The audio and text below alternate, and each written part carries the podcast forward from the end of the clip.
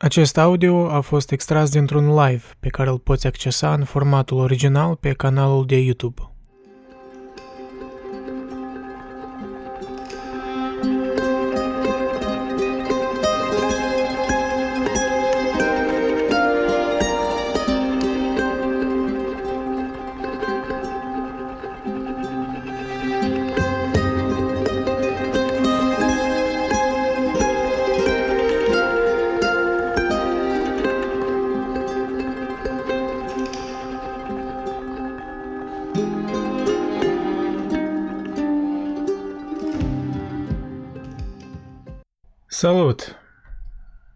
Totuși am decis să mai fac un live înainte să plec în pădure. Că v-am promis de trecut ca să, să facem live uh, pe vreo două săptămâni. Da, mă rog, am încercat, am joi, nu știu cât, cât să ne strângem. Nu cred că tare mulți, dar asta e ok. Azi, azi va fi mai scurt ca 4 ore, eu sunt de sigur. Ce mai faceți? De unde priviți? Mai scris prin chat? Cred că așa să, să mai aștept vreo două minute, așa că poate să ori mai strânge lumea. Deci de trecută noi am citit... Eu mă mir că am reușit să citim un capitol întreg, pentru că, ai, de fapt, cum mă mir? Au fost patru ori. Noroc, Cosmin. Noroc, Dima. Cum viața la Basarabei, la români? Cum este timpul cum este timpul? Asta și o întrebare generică. Aici canadienii vorbesc despre timp permanent și eu mă, mă lipsesc. Hey, how's the weather? Oh, it's really nice. Oh, yeah, it was like uh, plus 5 degrees yesterday. Oh my god, oh, it's colder. Fascinant, fascinant. Și azi o să citim capitolul 2, Munca. Apropo, o leac de off-topic, dar uh, ați privit uh, dezbaterile lui Trump și Biden? Eu înțeleg că asta e, nu e nu legătură cu filosofie, dar e, îi hăzliu să vezi... Uh, salut, Alex! Îi hăzliu să vezi cum... Uh, la, la ce nivel au coborât dezbaterile, da? Mi-a părut un fel de rap battle uh, tare rău organizat. Deci sinteza acolo așa cam era, ok, tu ești idiot pentru că tu ești, stai puțin, stai. Tu ești mai mare idiot. Nu, nu, nu, nu, ce spui tu? Tu ești idiot. Și moderatorul se implică, stați puțin, băieți, băieți, băieți, băieți. Eu sunt mai mare idiot. Înțelegeți? Hai să ascultați mai pe mine. Îmi părea că moderatorul singur se includea ca participant. În... E tare bizar. A, apropo, acum vă arăt un video tare, tare hăzliu. Dacă îmi va reuși. Îl știți pe Silviu German? Așa, să începem pe o notă mai veselă acest live. Dacă nu știți pe Silviu German, păcat pentru că omul e geniu. Acum vă pun. Stați puțin, stați puțin. Ah, iată. Asta așa, o sinteză a dezbaterilor, mai pe scurt. Ce faci, mă? De. Pula, pula, pula, pula, pizda, pizda, pula, pula, pizda, pizda, pizda. Pula, pula, dar vă rog să lăsați să termină. Să mă lase să termin. Pula, pula, pizda, pizda. Pula, pula, pula, pula, pula, pula, pula, pula. Păi ce ai să zici pula? Trebuie să zici pula, pula, pizda, pizda, nu numai așa pula. Păi ce e? Ești prost? Cum să zici numai pula? Ești prost, asta ești prost. Mă scuzați pentru cuvinte necenzurate, dacă sunt copilaș, apăs cum viață. Pizda, pizda, pula, pula, pula, pizda, pizda, trebuie. Pizda, pula, pula, trebuie să zici pula, pula, pizda, pizda, nu pula, pula sau pizda, pizda. Pula, pula, pula și pizda, și pizda, pizda în acela. Criza aceasta incredibilă cu coronavirus, care este așa de importantă, că coronavirusul. Noi trebuie să ne gândim că cheltuielile bugetul de la armată și educație, taxele căzute, pula, pula, pizda, pula, pula, pula, pizda, pizda, pula, pula. Acest nenorocit înjură tot timpul. Niciodată uh, eu înțeleg cum ori să tare primitiv, dar îmi pare genial. meu de onoare nu am zis pula, pizda, pula, pula, pizda, pizda, niciodată. Cine spune așa pula, ceva... Pula, pizda, pizda, ai zis, adică, mă. Păi ăsta vine pizda. la mine acasă și începe. Pula, vă rog să nu-l mai pula, pula, pizda, pizda, pizda, nu mai vorbește urât. Pizda, pizda. Eu nu înjur. El zice pula, pula, pizda, pizda. Ai zis pula, pula. Eu vă rog să nu mai înjurați. Că se uită și copii, se uită și gospodine. Eu nu- Vă rog să nu mai ziceți pula, E- pula, să nu mai ziceți pizda, pizda, să nu mai ziceți pula, pula, pizda, pizda, pentru că nu e frumos ce? și ne facem de râs aici. Se uită o lume întreagă, haideți... Pula, pula, Stați, pula, mă, adică stai stați, puțin, mă, cum puțin. îmi zici mie, dacă Da. asta, deci trebuie să spun, Dar că nu el mai înjură înjurați, și vă face, rog eu zice frumos. pula, pula și... Dar nu mai înjurați. Și- Pula, pula. Stai mă, stai puțin cu pula, deci, și ce vrei, stai puțin, dar nu, dar vă rog, Să nu mai înjuri, vrea să nu... și ce vrei să fac, să nu mai înjur? Să nu mai ziceți să nu mai pula, ziceți, pula, să nu mai zici, să nu, zice să nu să mai nu mai zici, zici ziceți pula, pula, pula, pula, să nu mai- pula. să Pula, nu mai pula, zic pula, nu mai zic pula, nu mai pula, pula, pula, pizda, pizda numai el o să zică după aia și atunci eu nu o să mai înjur, să înjure numai el. Asta Auziți vreți, să cum înjure înjură? numai el, Zice pula, pula, pizda, pizda, pizda, eterna, pizda. poftim L-ați cultură. auzit? Toată Pula, lumea. pula, Hei, telespectatorilor! Să înțelegeți, uh, asta nu e departe de adevăr, deci în principiu așa și a fost. Deci nu-i mare diferență. Acum și stâng sunetul. da. E o sinteză tare profundă, Dima. Eu cred că întruchipează toată esența acelei uh, dezbateri. N-am privit-o întreagă, dar uh, pf, era destul de dezgustător. E.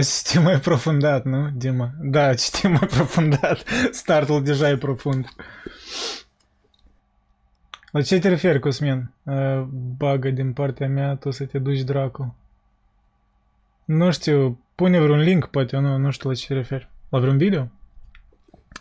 Dar dacă serios așa să analizăm, uh, să analizăm uh, dezbaterile cele, da, iarăși în ghilimele, problema, de fapt, ele cam reflectă realitatea publicului american, înțelegeți? Eu înțeleg că asta sună banal, dar uh, oamenii vor divertisment, oamenii vor uh, popularity contest, da? Un fel de chestii de cine spune uh, fraze mai așa, mai... Uh, care se agață mai bine, da, de, de presă. Un fel de... Da, crălată e frază rușă, îi spun. Și faptul că oamenii nu, nu, nu privesc la argumente și îi condiționează pe politicieni să nu vorbească despre argumente sau ceva, pentru că asta e it's boring, da, e plictisitor. Dacă când încep a se certa, să, să devia responsabilitatea unul pe altul, da? A schimba tema, a răspunde nu la întrebare, dar a crea propria întrebare, mai pe scurt, atâtea probleme, adică acolo nici nu merge vorba de argumente, e, e trist. Te rog, băi, melodie pe care ți-am trimis-o, guess who, tu să te duci, dracu. Cosmin, Cosmin, mă rog, Cosmin, eu înțeleg, dar noi suntem aici e, spațiu serios, intelectual, noi aici e, promitem e, cunoștință, așa că nu știu, nu știu, Cosmin, bine, hai să vedem e, să începem așa mai vesel puțin. Bine, hai să vedem. Iarăși, mă scuzați dacă priviți cu copilași, copilașii. Uh, Astupați urechile la copilași că sunt prostii, cred că.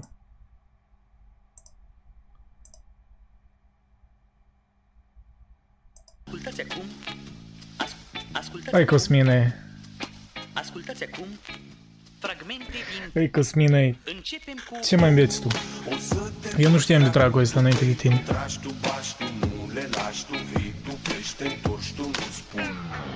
Să ajunge, să ajunge fan. Hai să fim serioși. Hai să fim serioși, băieți. Cosmin, cum îți permiți? Uh, treci puțin pe canalul Fulin și dai cu muzică. Da, Dima, din păcate noi cam trecem pe canalul Pulin și eu cred că ajunge. Hai băieți, hai să fim serioși. Alexandru Iacob, un video despre Hitchens.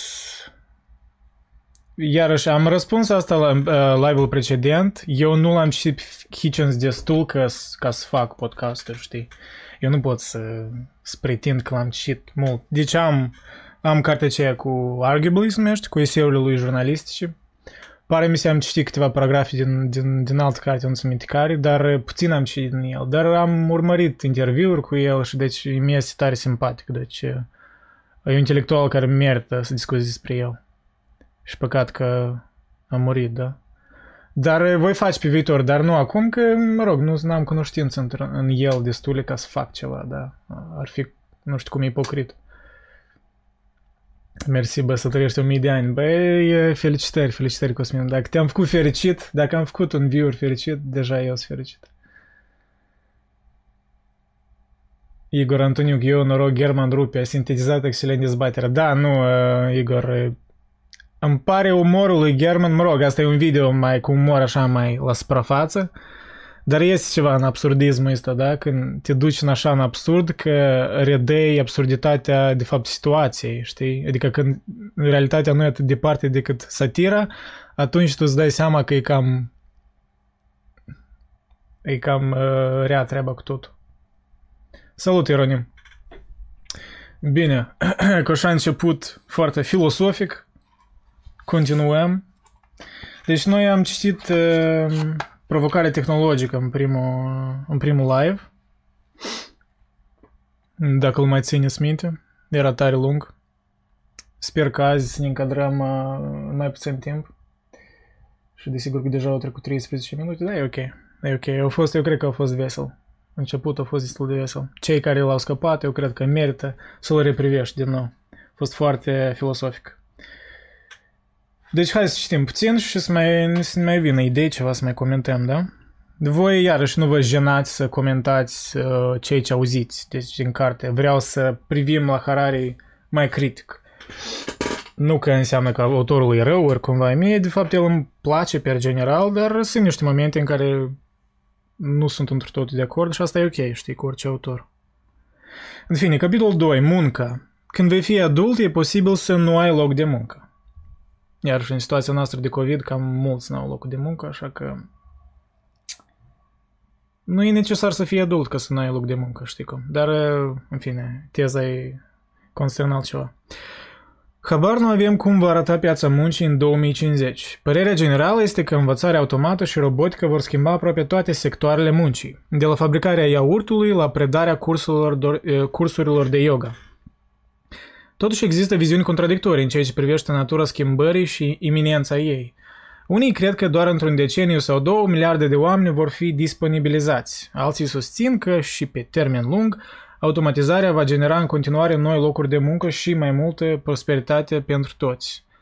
Așadar ne aflăm în pragul unei transformări, transformări terifiante sau aceste, sau aceste previziuni sunt doar un nou exemplu de isterie ludită neîntemeiată? Da, bună întrebare. Andriuș, hai să vorbim despre ceva tehnologie avansată. Din. Ah, Lupașcu. Din Lupașcu. Dar ce ți-ai pus tu logo frunza Canadiei? Hai să fim serioși, nu ești canadian. O să te prezici viitorul ca să fii canadian. Uh, nu, prieteni. Temerile, este greu de spus, temerile că automatizarea va genera un șomaș masiv datează din secolul al XIX-lea, iar până în clipa de față nu s-au materializat. De la începutul Revoluției Industriale, pentru fiecare slujbă pierdută în favoarea unei mașini a fost creată cel puțin o slujbă nouă, iar nivelul mediu de trai a sporit simțitor.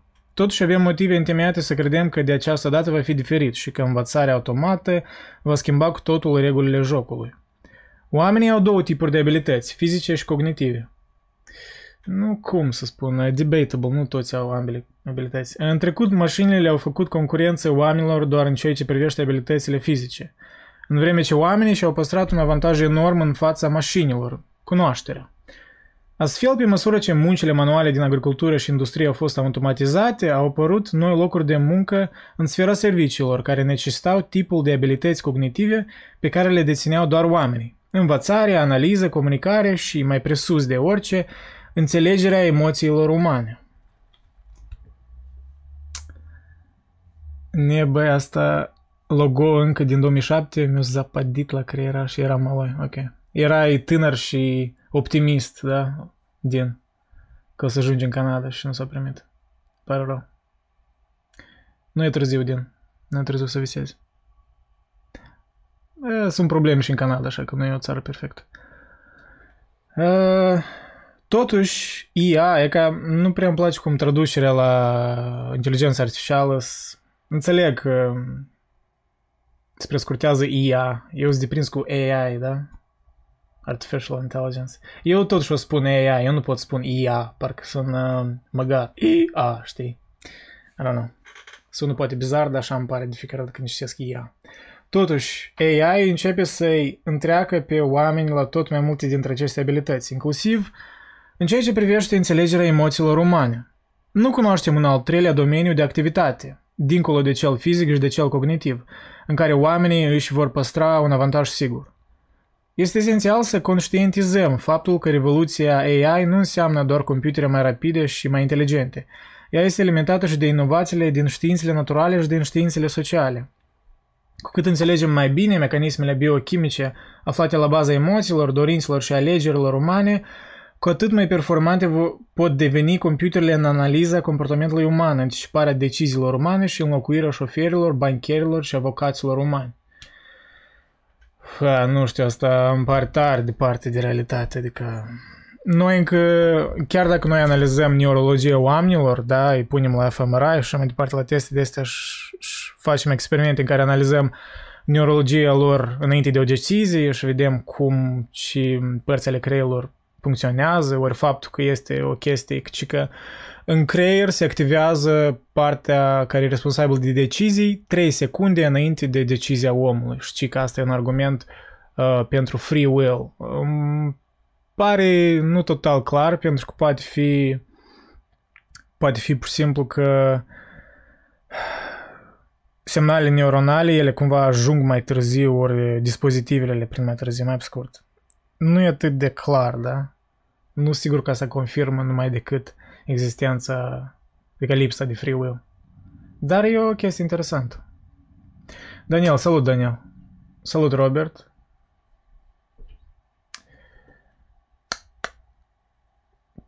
Salut. Din ce perspective vine admirația lui Nietzsche pentru Dostoevski? Avea Dostoevski o părere apropiată de a lui Nietzsche față de ce înseamnă un Ubermensch? Păi, Nietzsche spuse în parcă în Amurgul idolilor, da? El spuse că Dostoevski este unicul psiholog de la care pot învăța ceva, da? În sens că cred că el se referea mai mult la, la iarăși la capacitatea imensă al Dostoevski, care cred că e destul de profundă, de a analiza psihologia omului într-un mod profund, chiar părțile negative mai ales, dezgustătoare, da? Iarăși, însemnări sub, din subterană, protagonistul e absolut dezgustător, crimă și pedeapsă, iarăși protagonistul e dezgustător, știi? Și eu n-am plănit alt autor care e atât de capabil să să descrie contradicțiile astea umane, da, între parcă părțile astea negative și felul în care omul se auto-înșeală și, pe urmă, cum e de schimbător în dependență de situație, da, ipocrizia omului. Și cred că, iarăși, Nietzsche tot vorbea despre asta, da, vorbea ceva similar despre ipocrizia creștinilor, de exemplu, da, despre ipocrizia oamenilor mondeni, da, filistinilor, care cred că sunt morali, dar de fapt nu sunt morali deloc, ori cel puțin moralitatea lor e n-are, n-are o bază, un fundament ca atare. Și cred că din acest, în acest considerente nici avea în vedere că îl admira pe Dostoevski pentru că chiar dacă iarăși Dostoevski era creștin, da? Nu? Și asta e, înseamnă că Nietzsche cumva a privit la el în ansamblu, da? Cum și eu privesc la Nietzsche, de exemplu. Eu nu sunt de acord cu multe chestii care le spune, dar, per general, îmi este simpatic că omul era interesant. Deci spunea, avea idei originale, cel puțin.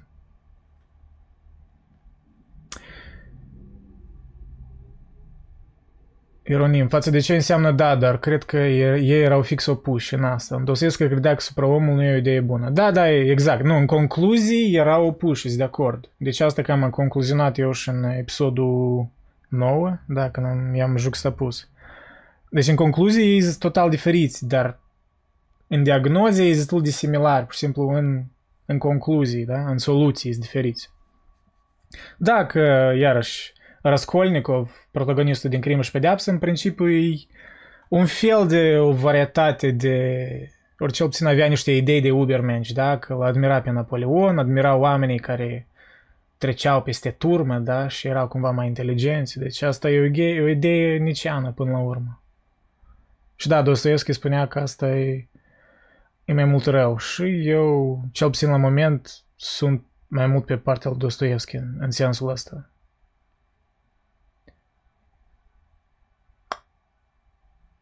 Salut, Alin! Noroc, noroc, Cristian. Noroc, Alex. Bine, hai să continuăm. Scrieți, nu știu, poate părerile voastre despre inteligența artificială, așa o întrebare generică, da? Ce credeți? E real să ne așteptăm în, în timpul vieții noastre să avem cumva o inteligență artificială generală, da? Care ne-ar putea cumva înlocui, în sens chiar profund înlocui, știi, omul întreg. Eu, de exemplu, nu cred că se va întâmpla așa de atât de rapid. Dar, cine știe? Deci vom vedea, nu știu cum el spune, avocați AI, știi? Pe de o parte te gândești, da, legea e destul de e destul de rigidă, da, în sens există nomenclatură care dictează cum un judecător, un, ori un avocat ar aborda jobul lui, dar în același timp sunt factori umani care sunt contradictorii, ori sunt factori umani care uh, de inteligență emoțională, da, vorba non-verbală. Deci, nu știu, AI, de fapt, teoretic ar putea și AI face asta, da? Cine știe. În privința IT, automatizarea are loc mereu și peste tot unde este posibil. Astfel, același sysadmin trece în SysOps sau DevOps. Da, e adevărat, Din. Da, automatizarea la sigur. Adică eu văd jobul ăsta de network admin, care parțial sunt și eu, deși nu chiar, uh, va fi obsolet, deci va, va dispare, cred. Mai ales că tot se mișcă pe cloud și necesitatea de un admin local dispare, și obțin în companiile mai mari. Clar că în companiile mici nu chiar așa. Multe legat în bani, cât mai ieftin să fie infrastructura availability, cu cât specialiști profesioniști cu high skills și tehnologii noi. Da, nu da, asta e, cred că asta nu numai în IT, asta în general, așa, sper să se mișcă economia. Faptul că multe se duce în offshore, da, deci remote work, asta înseamnă că tu poți angaja, nu știu, un, un indian, indian cu PhD-uri în computer science, da, și să-l angajezi cu mult mai puțin decât un, un american care Alex, uh, AI, inteligența artificială, e overrated. Să cauți în interviurile lui Peter Thiel, el zice că povestea cu AI-ul e doar să distragă atenția de la faptul că joburile se mută în China. Ha. Interesant, uh, interesant perspectivă. Eu cred, eu parțial cred în asta, eu parțial cred că, da, chestia cu AI-ul e cumva, e un fel de hype de asta, da, cum, cum și uh, zborul nostru pe Mars, da? De, de pe Marte. De ce noi suntem atât de fascinați de asta? Nu clar de ce, da? Adică în practică el n-a să decidă mult, da? Adică n-a să fixeze problemele de pe Pământ. Uh, ori ori fascinarea noastră cu crezi că crezi că True AI e posibil, Daniel? Păi iarăși, True AI, cel puțin ascultând experții ăștia care slămăresc în AI. De ce îi spun că asta încă departe de a fi posibil? Pentru că, iarăși, True AI asta înseamnă o ființă care nu numai decât e conștientă, dar uh, are inteligență care cumva oglindește inteligența umană. Ce e inteligența umană? Ea e generală, generalistă. Noi avem cunoștințe, ca nu știu, despre ceva despre economie, avem cunoștințe nu știu, putem juca șah, de exemplu, nu toți, putem citi, putem face altceva, avem abilități fizice, da, mm, putem cumva modela lumea, putem crea societăți complexe, da, relații umane, contracte. Asta necesită o inteligență generalistă. Și la moment AI-ul este destul de îngust, chiar dacă sunt foarte inteligenți. Deci nu s-a creat încă un AI care cumva să simuleze inteligența umană. În anumite aspecte, da, dar per general să, să simuleze toată inteligența umană, nu. Încă e departe de, de așa ceva. depinde cum definește AI. Nu, da, da, pentru că unii definesc, se imaginează AI că, mă rog, e ceva care să arată uman, da, ca în filme, ca, nu știu, iRobot sau ceva, știi? Ceva care arată uman și vorbește uman. Alții se imaginează un sistem, ceva care poate fi pur și simplu, da, o, o inteligență într-un sistem cibernetic, nu numai decât să aibă o formă fizică și nu numai decât să, să semene cu omul, dar să aibă o, o inteligență. Iarăși, din definiție, da, vine inteligența artificială. Noi presupunem că inteligența noastră umană e inteligența originală, naturală, da, nu așa? De aici vine definiția artificială. Și ideea e că inteligența artificială e ceva cică care ne-ar suprapune inteligența noastră, da, cumva ar înlocui-o eventual.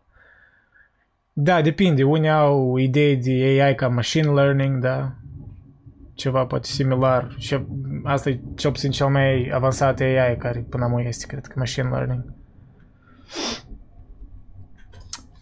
Spre exemplu, Hamali în unele depozit, depozit, depozite pentru distribuție Amazon sunt înlocuiți cu roboți legați într-o rețea unificată, unde fiecare transmite info ce o percepe pentru a nu crea conflicte în workflow. Ah, da, absolut, nu. Amazonul de mult a automatizat, deci să te uiți documentare despre warehouse-urile lor, este mai ales din America, imense, pf, e, e fascinant să vezi cât de eficientă e chestia asta, da? Cum roboții cei așa sunt tare eficienți în mișcări, tot e clar unde spun, care produsele, deci au, scanează tot, tot warehouse-ul, deci nu-i problemă de workflow. Și ex- evident că e mult mai rapid ca omul.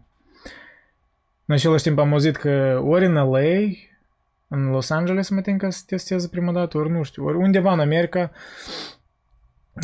Amazon în general să aibă drone deja. Deci, destul chiar proiectul aproape confirmat ca să se delivreze cu dronele. Ți imaginezi, mai ales acum, nu știu, eu cunosc aici, eu personal comand de pe Amazon destul de mm, relativ des, mărunțișuri diferite și să ne imaginăm pe, nu știu, pe un kilometru pătrat comandă, nu știu, vreo 15 oameni în același timp. Vezi numai drone sus, deci seamănă parcă ne apropiem de o, de o, de o distopie, parcă într-un fel, da? Pentru că unor argumenta, băi, dar dronele astea poate fi folosite pentru surveillance. Și clar, lucruri cred că vor fi folosite într-un fel.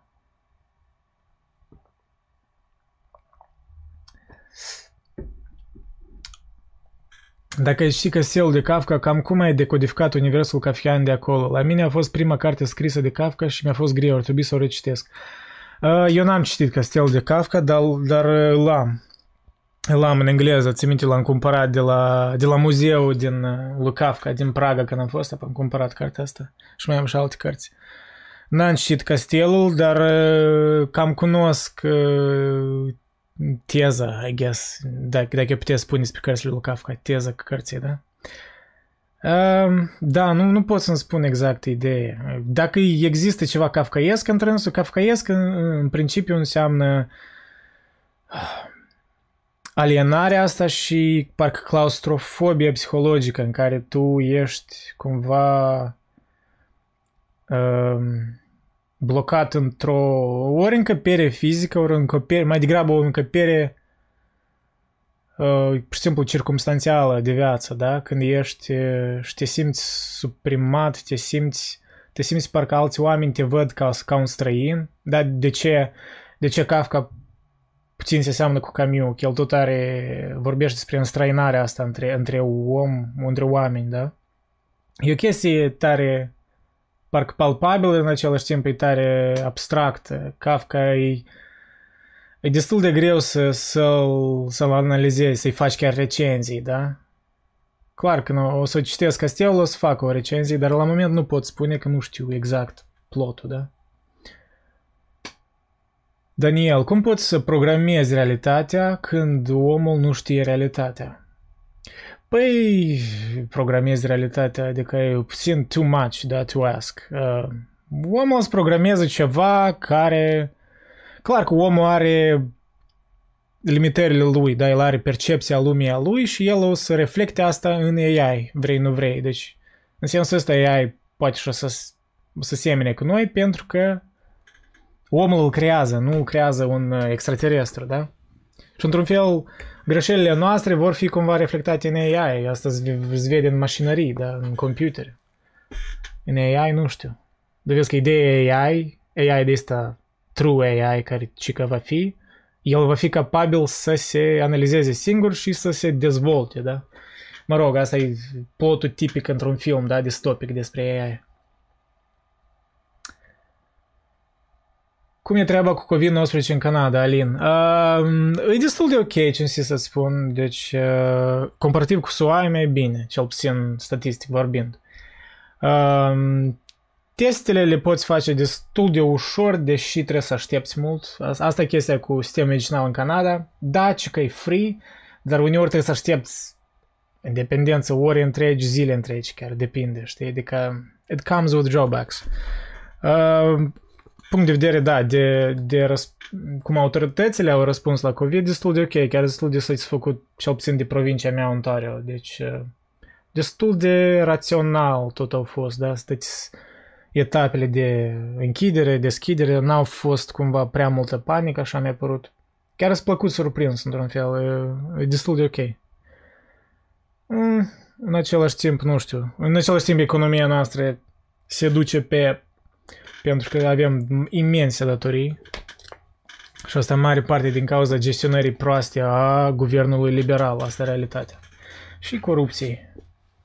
Trudeau nu-i cel mai, nu cel mai onest polician, hai să spunem așa. El vorbește la cameră frumos, dar de fapt faptele arată altceva.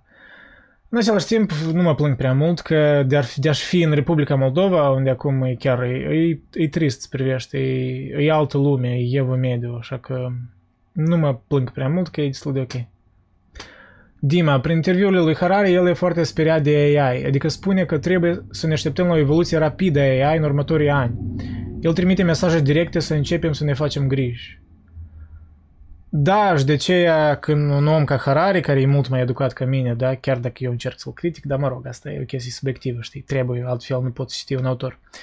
Chiar dacă, da, asta și mă face când aud experți ca el, care ne avertizează cumva, da, de asta, asta vrei, nu vrei, te pune în, în, pe gânduri. Dacă un om mai educat ca tine serios crede că asta ar fi un pericol. În același timp, da, sunt diferiți. Um, oscilează lumea. Sunt unii încă mai dramatici, da, ca Jaron Lanie, care în genere spune lăsați toate device-urile, duceți-vă în pădure, da, închideți toate accounturile. Nu știu, e greu de spus, da? Eu, eu ca, ca un om general, cred că mai pesimist, eu văd mai mult părțile negative, pur și simplu din percepția mea, așa că Deși nu într totul, cu AI e complicat. Da, cu AI-ul mă gândesc dacă e prea multă putere o să le dăm cumva, ori nu că puterea să le dăm în sens de Terminator, da, n-a să fie Skynet, sper. În sens că dacă nu nu cred că e log- inteligent să le direcționăm tascuri importante deodată, da, chiar la primele versiuni de AI, de dacă să presupunem că să facem AI de asta generalist care cumva reflectă inteligența umană.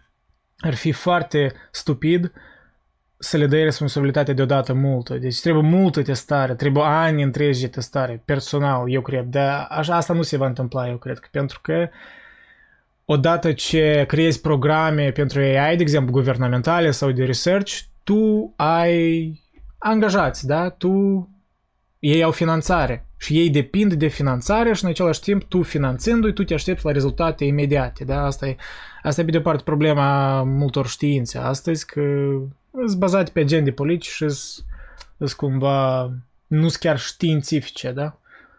Cât de paradoxal asta n-ar suna. Și da, în asta văd pericol. Dacă suntem prea grăbiți. Pentru că, uite, mă uit la felul în care software-ul se face, da? Software-ul are multe faze de testare. Beta, alfa testare. Încă înainte de alfa încă mai este testare însuși în, înăuntru echipei, da? Deci și AI-urile este, vor fi bazate pe software-uri, vrei, nu vrei. Și deci, da, trebuie vigilență. Uh, Alex, el zice că job, joburile care, era, care erau rentabile să le automat, a, care era rentabile să, rentabil să le automatizezi sunt automatizate în mare parte. Să automatizezi jobul de ospătar nu e numai costisitor, dar probabil nici nu ai vrea să fii, fii servit de un om. Nici nu ai vrea să fii... Vrei să spui că nici nu ai vrea să nu fii servit de un om, ori că mai bine să fii servit de un om. Da, majoritatea oamenilor, clar că îți gândesc în chestiile personale, da, de relai, ar fi bizar, da, ci că să fii servit de un robot, deși în Japonia deja multe restaurante de sushi, de exemplu, au roboți, da, îți aduc, chiar nu în Japonia, chiar și în Toronto era un restaurant de sushi, dar nu era ai, ai, clar, era pur și simplu un dista, un wall da, așa, un jucăric mititic care ducea plate-urile cu sushi. Asta e, asta e jucării, dar da, nu știu, e greu de spus, dar uh, îmi place să aud ambele perspective pentru că cumva te faci să analizezi situația mai bine. Deci n-aș vrea că toți fii de acord cu să aibă aceeași perspectivă, că atunci asta e, atunci există problemă când toți gândesc la fel. Crezi că Boston Dynamics pentru cine lucrează și de unde au mulți bani? Clar lucru pentru uh, militarii, deci US Army finanțează, la sigur. Exact, exact, e US Army. Da, da, da. Asta, asta e problema researcherilor științifici de azi, mai ales în SUA. Pentru că cele mai the latest developments, da, cele mai ultimele dezvoltări vor fi încadrate în militarie. Vrei, nu vrei. Militarie e cea mai acolo, se testează permanent cele mai avansate tehnologii. Pentru că așa e om, așa el e războinic, mă rog, îți gândește la... Este și o logică în asta, da, odată și SUA și-a asumat că e mare hegemonul lumii, punct de vedere militar, trebuie cumva să mențină asta, pentru că dacă nu menține, asta pare un vacuum. Dacă SUA cumva devine tare pacifist, atunci China să, să fie în locul lor, deci ori Rusia, știi? Uh, ideea asta de utopie, de pace veșnic, eu nu cred că e, e posibil. În același timp, e cam sume astronomice se cheltuie în US Army, știi? Era un articol de niște drone plus face recognition AI, deja opțional un cuțit sau morojană. da, nu? Face recognition AI, deja există un sistem întreg sofisticat în China cu CCTV cameras și cu uh, social credit score, deci e, e next level chestia și Deci, efectiv, tu n-ai, în genere, libertate de facto. Tu ești dirijat, tu ți-ți spun ce să faci, deci Salut Andrei, long time no see. Da, Nelly, salut, mai tin că ne cunoaștem. Torozan Romica, noi nu, noi nu ne putem înțelege pe noi ca corp și psihic. Dărâmite să creăm ceva superior nou. Dărâmite. Mm. Da, noi nu ne înțelegem. Da, e adevărat, noi nu înțelegem însuși creierul nostru pe deplin și să pretindem că noi putem crea ceva care, care simulează un creier uman, în același timp noi încă nu cunoaștem creierul nostru uman, îi periculos, ai spune, și oricum grăbit iarăși. De ce noi ne grăbim așa de tare cu inteligența artificială? De ce, cum și asta Cal Newport în, în cartea cea Deep Work, care a făcut un podcast și mai departe, el vorbea, de ce noi, de ce numai decât tehnologiile mereu le vedem pozitiv? Nu asta e problema noastră. Noi vedem tehnologiile noi permanent, în primul rând, ca o chestie pozitivă. Parcă spre asta trebuie să tindem. Tehnologii mai bune, mai performante. De ce? Noi necesar avem nevoie în sens absolut de asta. În unele domenii, da, dar pe general, poate să privim unde avem nevoie de tehnologie, de ce mereu trebuie să tehnologizăm, tehnologizăm tot, dar de ce, de ce, adică deja sunt programe, finanțe, asta nu, roata asta nu se va opri. Eu cred că deja suntem pe drumul singularității tehnologice. Andriuș, dar tu la că te duci, la căcealășcă mă duc uneori așa. Mai slăbuț acum, dar mă duc la sală. E important pentru că aiurești dacă nu exersezi. Eu cred că ți ieși de minți.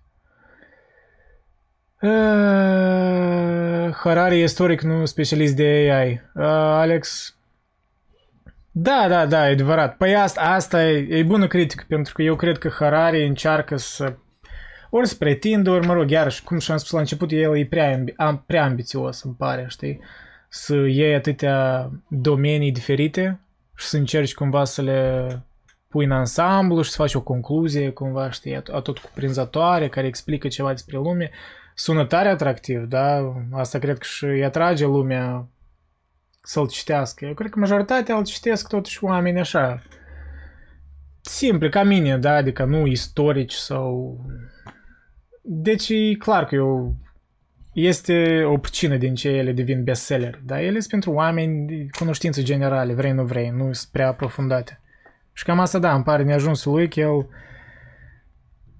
așa face percepția, creează percepția asta de parcă el e specialist în toate, dar da, el e istoric, el adevărat, el nu e specialist de AI. În același timp nu înseamnă că nu poate să-și pună părerea despre AI, da? Dar asta e o realitate. Harari e filozof. Specialiștii AI încearcă să treacă peste filozofie fundamentele ideii de AI și prin asta fac o greșeală. Păi asta, da, știi, uh, eu, mă rog, chiar dacă îl citasem pe profesorul meu din colegiu cu că filosofia e inutilă, dar asta a fost într-un fel ironic, cumva, da, sarcastic. Eu cred că este utilitate în filosofie și e nevoie de filosofie, pentru că, da, asta e o problemă filosofică, da, ce faci cu inteligența artificială, cât mult putere îi dai și e necesară ea, de fapt, știi, în sensul în care noi ne gândim absolut. E adevărat, deci da, în sensul ăsta ca filosof, el poate să-și expună părerea, dar în același timp el nu știe chiar totul despre AI. Filosofica AI mi se pare imposibil pe de o parte și foarte periculos dacă ar fi realizat. Care ar fi etica după care să funcționeze? Cum programezi binele și rău? Daniel Marcu. Da, um, păi da, asta e momentul ăsta clasic în care deja e un exemplu banal în care, ok, o să avem noi self-driving cars, da, deja ele sunt mașini care merg, da, singure, autonom. Și va fi o situație când merge un pieton, da, și șoferul cumva, clar că el nu e la volan, ori a dormit, ori și apare decizia în care AI trebuie să decidă, ok, adică e și o situație în care tu nu poți salvezi ambii oameni, evident, și ce faci? Riști să-l... Adică cum programezi AI-ul cealaltă? Să prioritizeze viața pasagerului sau a pietonului? Cum? Ori poate sunt factori, poate dacă pasagerul e mai în vârstă, ori are cumva condiții de boală, atunci cumva să, să schimbi punctajul sub care el ar, ar acționa, da? Adică dacă e un copil mic pe stradă, atunci mai bine să salvezi copilul oricum. Cum ar fi programat asta? E o întrebare, cred că, rațională, da, în situația dată. Mi-e greu să imaginez. Cum omul poate fi sceptic la ceva, putem vedea un potențial în quantum computing, deoarece un qubit poate avea 0 și 1 în același timp. Da, exact. Da, da, da, da, da. Da, quantum computing mă, mă explodează creierul, dacă cinstit. Pentru că, foa, ideea că, da, ceva poate să fie on and off, da? Un bit poate să fie și 0 și 1 în același timp. În primul rând e greu de conceput. În al doilea rând asta va spori complexitatea la infinit. Deja știu că sunt uh, instituții, echipe, dispozitive de quantum computing. E destul de iminent chestia. Deci asta se va întâmpla destul de curând. Băi, vreo 100 ani în urmă lumea se temea de electricitate, acum parcă e ok. Eu înțeleg analogia asta, da, o aud asta des, ok. Lumea se temea de televizoare, de avioane și fac analogii cu internetul, dar nu știu dacă e... Analogiile astea n-au într totul logică, știi? Pentru că e greu de spus, știi? De, de ce numai decât asta înseamnă că așa va fi și acum? Lumea, felul în care omenirea reacționează la anumite dezvoltări umane, istorice, tehnologice, nu într totul o chestie matematică, știi? Nu știi la, la ce să te aștepți. Iar situația cu COVID, cineva să aștepta că noi vom fi așa de incapabili să gestionăm o, o boală mondială, globală, care nici nu se apropie cu ciuma ori cu chestii de astea mai serioase, da? Noi singur nu știm ce să facem. Închidem țara, o redeschidem, dar poate nu o redeschidem ca să fie a doilea val, știi? Adică we don't know what the fuck we're doing. Uh, bine, da să mai continuăm puțin, îmi pare că unde m-am oprit eu.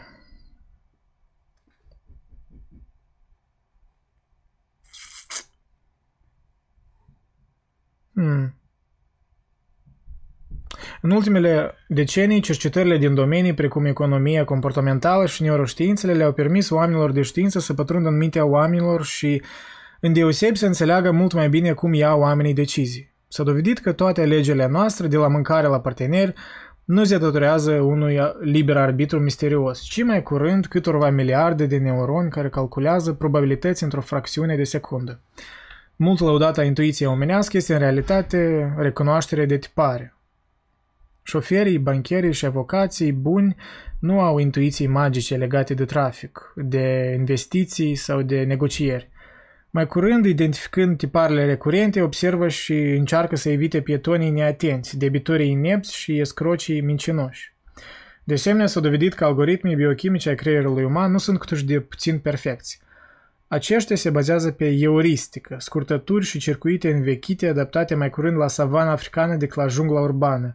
Nu e de mirare că până și șoferii, bancherii și avocații buni mai fac uneori greșeli stupide.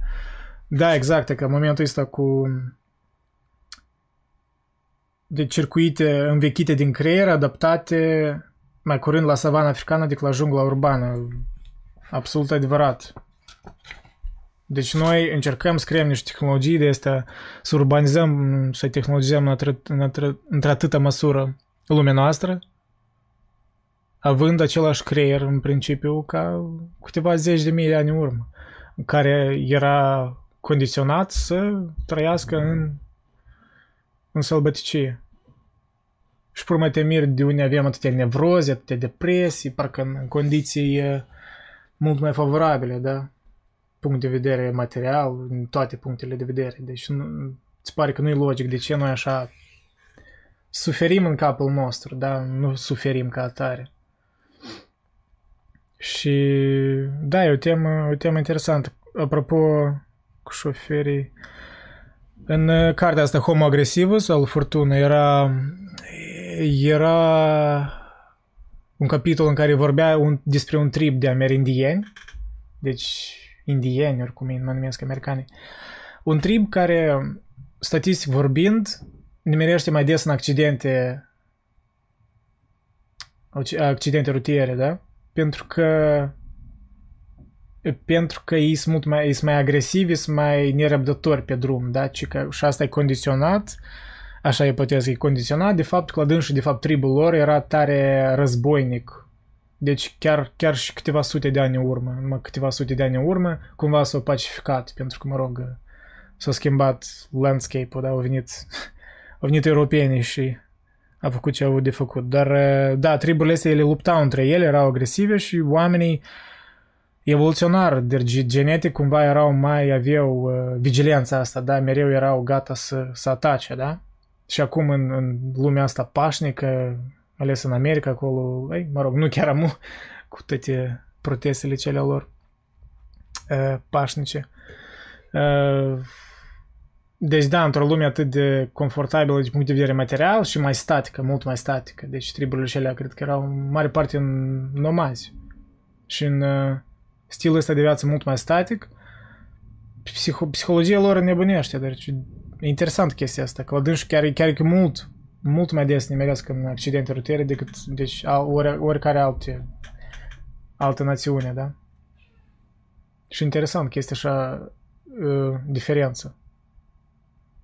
De așa un exemplu, da? Faptul cum uh, psihologia noastră, creierul nostru, care e condiționat pentru savană, e, uh, are nevroze în, în condițiile noastre urbane. Google folosește quantum computing pentru AdSense. Serios? N-a știut. Hm. Nu, nu manieră, adică din toate companiile Google asigur uh, folosesc chestiile astea. Iisus Hristos. noroc, noroc, Iisus. Mă bucur că te reîntors. Dar văd că n-ai anunțat pe nimic, că mulți așteaptă că să te reîntorci, dar uh, как-то nu știu cum low-key te-ai întors tu înapoi. Trebuie cumva să faci un show din asta, să, să faci un canal de YouTube, ceva, un vlog. Tolstoi sau Dostoevski, Cosmin, a, e prea devreme în uh, viața mea de cititor să spun care, nu știu încă, nu știu. Eu pe Tolstoi nu am citit tare mult. La moment, clar că I am biased, da, el am citit mai mult pe Dostoevski, îmi place Dostoevski, dar în același timp nu știu. Adică am, am războiul și pace. O am și în rusă și o am și în engleză, deci am luat ambele versiuni, că vreau să le compar când o să le citesc. Cândva să ajung la el. o să văd. Calculatorul cuantic va furniza și mai multe erori. Mm, în teorie, în teorie da, dar nu știu, eu chiar nu cunosc uh, quantum computing numai așa la, la superficialitate, nu mă știu că da, e posibil ca ca un bit să fie și 1 și 0, da? Un qubit, cum se numește, quantum bit. Salutare Iisuse. Ideea cu lipsa liberului arbitru este de când este de, este de când lumea există, da? Mai ales în viziunea materialistă. Nu e adauge, nu-i aduce neuroștiința mai, nu-i adaugă neuroștiința mari contribuții. Da, nu-i aduce, nu-i aduce neuroștiința mari contribuții.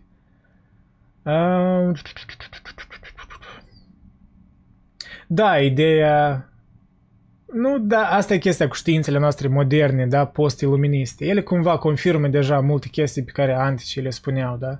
Stoicii vorbeau despre faptul că există un logos, da, există ceva care, care adică în mare parte viața nu e controlată de tine, da. Și asta, într-un fel, da, se referă că tu n-ai liber arbitru. Deci de atunci se vorbea despre asta. Soarta, da, într-un fel. Da, sună mai ezoteric, mai abstract, dar în esență, ca consecință, e aceeași idee.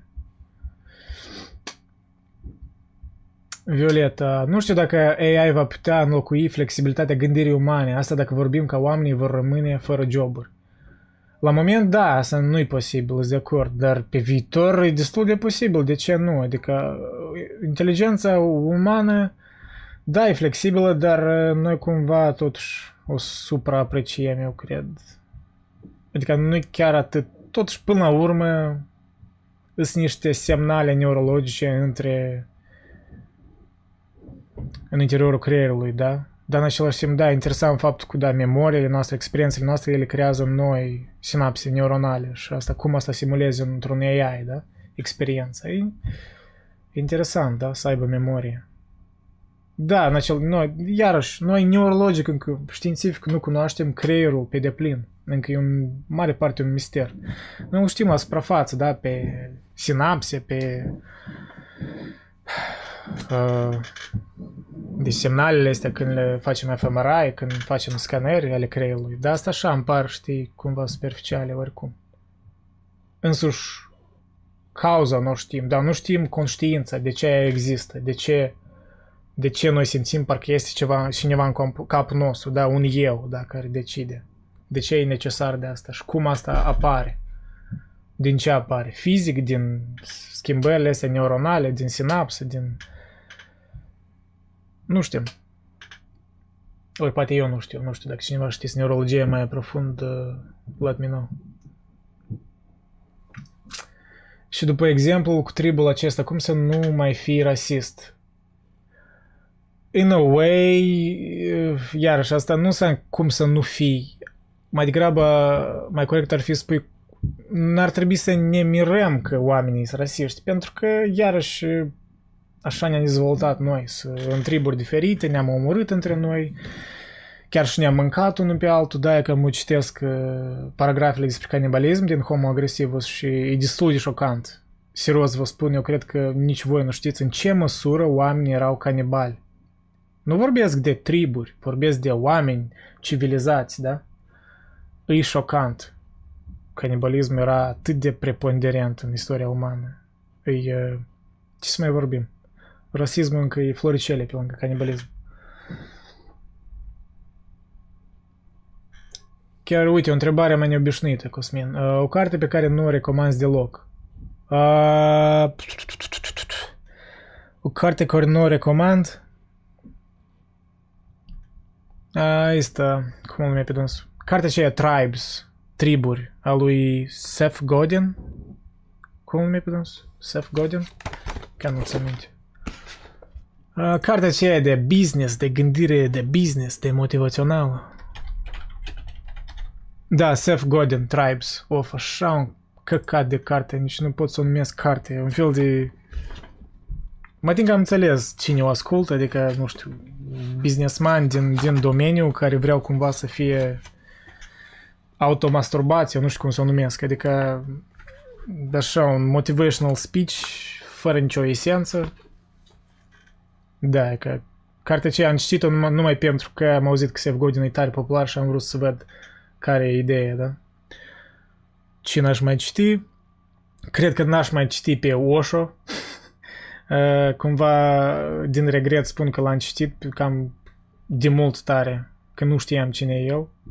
Citisem. Îmi părea destul de ok atunci, dar acum să-l recitesc, mă apucă un cringe, cred că. E, da, puțin embarrassing. Da, cărțile lui Osho. Deși, mă rog, poate cuiva i-ar plăcea. Uh, dar nu știu, eu așa mă stărui să, cel puțin cărțile care le am, sunt cele care vreau să le citesc, ori care mi-a plăcut să le citesc și le, le păstrez. Nu prea îmi pierd timp cu cărți proaste. Am citit cărți mediocre, da, mă rog. Uh, Dawkins. De ce majoritatea filosofilor au ajuns depresivi și consider că filosofia te pregătește pentru moarte? Socrate vorbea în parc că filosofia, da, e pregătirea pentru moarte. Și asta e, mă rog, el a trăit asta, în sens direct.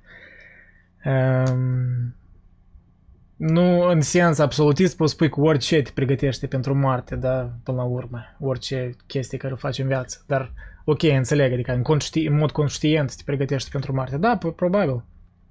Stoicismul te pregătește pentru moarte, la sigur, pentru că iau doctrina asta, memento mori, da, meditează spre morții. Deci meditează în sens serios spre morți, gândește, ok, eu voi muri, da? Nu-i sens să-ți pierzi nervii pe mărunțișuri, pentru că, mai, până la urmă, eu voi muri și asta nu va avea importanță, da? Mă rog, sună ca o chestie depresivă, eu cred că e destul de ok să, să-ți amintești că vei muri. De ce au ajuns depresivi? Pff, Poate nu că au ajuns depresivi, dar poate mulți filosofi din start erau cumva depresivi și ei au căutat o evadare în filosofie, ori au vrut să, să-și înțeleagă psihoza, ori, nu știu, ori depresia, ori starea. De exemplu, Freud, da, mulți um, psihoterapeuți, psihanaliști inițiali, Freud, Jung, ei n-au ajuns la psihoterapie, ori n-au dezvoltat psihanaliza din fericire, la sigur. Freud era mizerabil, avea o copilărie destul de bizară, iarăși complexul Oedip cu că vrei să-ți uh, freci mama, asta e tare, tare bizară chestie, până mă îmi pare, nu prea văd. E tare subiectivă și e clar să se leagă de viața lui, pentru că, mă rog, citiți despre viața lui, interesant, dar da, eu cred că mai degrabă oamenii depresivi ajung la filosofie decât filosofia găsesc, îi fac pe oameni depresivi. Asta e mai mult teoria mea. Într-un fel, da, eu cred că după fire sunt mai mult melancolic, nu cu melancolic, dar da, mă gândesc la, la chestiile astea așa mai triste și cred că așa am ajuns la filosofie, nu știu. Dar nu, nu e necesar. Filosofia mai mult o văd ca dorința de a cunoaște, mă rog. Când îți dai seama că ești ignorant și nu vrei să fii atât de ignorant, începi a citi filosofia, de asta mai ușor. Dar nu chiar Osho, adică Osho puteți uh, skip Osho. It's too much, guys. Sam Harris are un video pe YouTube în care explică foarte clar că liberul arbitru e doar o iluzie, vă recomand. Ei, da, dar Sam Harris nu mă satisface în explicațiile lui, e stare banale. Deja, poate îmi păreau profunde vreo șapte ani în urmă. Cum e niște argumente tare înguste. Știu, știu argumentul lui, dar uh, mă dezamăgește puțin. Uh, era automat logic, Adoken, dar informația este informație până la urmă și noi o traducem ce bine, ca bine rău. Dar de ce este dusă în partea răului?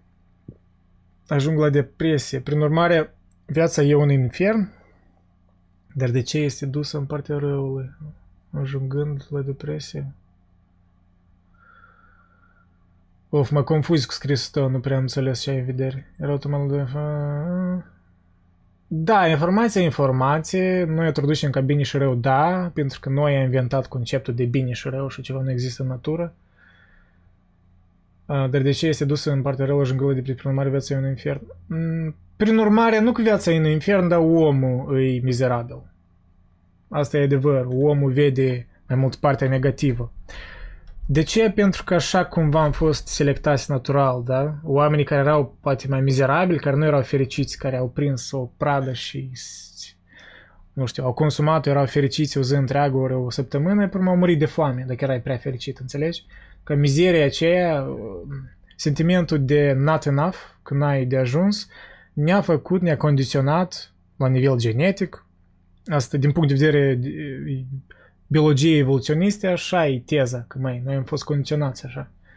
Și așa, de ce noi am suntem așa? Pentru că, mă rog, noi suntem descendenții celor care au supraviețuit, care au fost condiționați și care au supraviețuit în condițiile cele.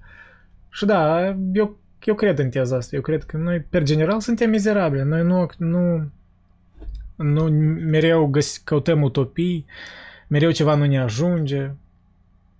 Fericirea, în principiu, nu cred că există, e așa, fericirea cumva trebuie redefinită. Sunt niște valuri care trec și se duc, sunt în mare parte hormonale. Până una alta ai cu capacități umane, e doar o proiecție. De ce nu o tratăm ca atare? Unde e stoicul din tine când vine vorba de viitor? Ce nu tratăm ca atare? Capacități umane, unde stoicul când vine? La ce te referi, Alex? Nu prea, nu prea pricep. Până una alta ai capacități umane, Aia cu capacități umane e doar o proiecție. De ce nu o tratăm ca atare? Unde e stoi cu tine când vine vorba de viitor? Mm, de ce nu o tratăm ca atare? De ce? Pentru că suntem oameni. Noi nimic nu tratăm ca atare. Noi mereu... De ce nu tratăm ca atare? De ce noi creăm filme? De ce noi scriem novele? De ce noi creăm lumile astea? Ficțiunile astea, da? De ce noi complicăm societățile mai mult. De ce? Noi altfel nu putem. Asta e parcă o răvnire a noastră, parcă o, o mâncărime pe care vrem să o scărpinăm, da? să o satisfacem. Așa suntem noi. Noi nimic, foarte rar noi vedem lucrurile ca atare. Noi mereu le punem prin prisma personală, le vedem subiectiv, ori un fapt cumva... De aceea, știi, da, de aceea pe noi statisticile în principiu nu ne influențează atât de mult, da? Noi când citim statistici, da, le vedem, dar am de așa omul tipic, obișnuit, care nu e specialist în, în vreun domeniu, da, în statistici. Noi cumva o punem prin amprenta personală oricum și creăm proprii concluzii. Așa suntem noi. Huh. Mulțumesc că sunteți activi, chiar tare interesant. Eu cred că iar, iar să ajungem în momentul în care o să citim mai puțin din carte, dar asta e ok. Eu carte o văd așa ca o inspirație, da?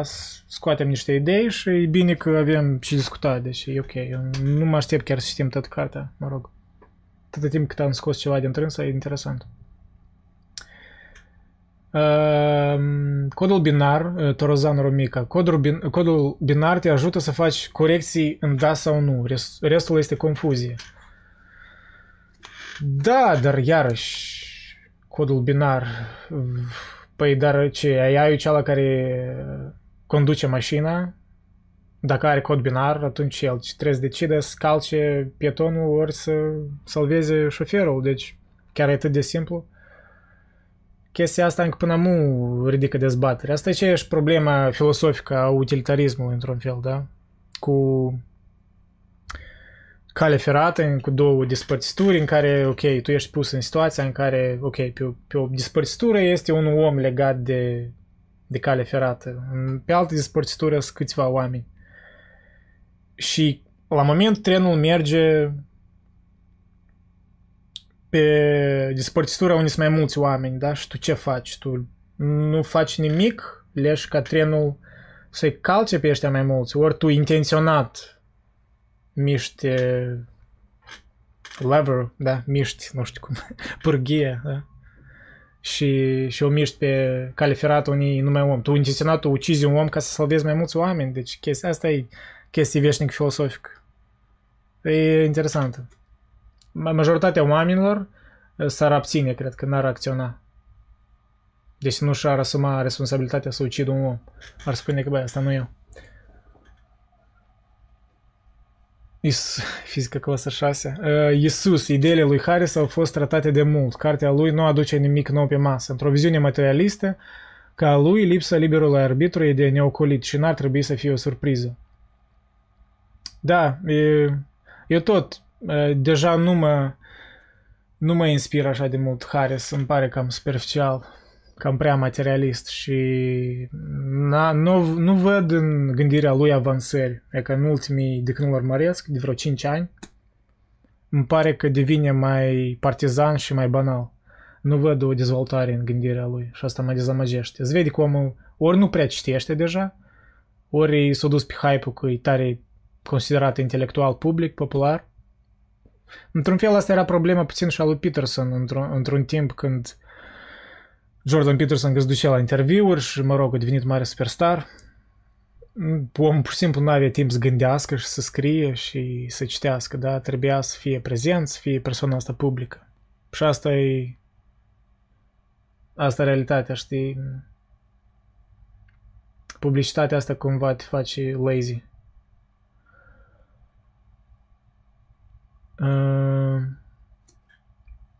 În privința canibalismului, chiar și famtea organizată din 47 din Moldova se mâncau unii pe alții din experiență proprie.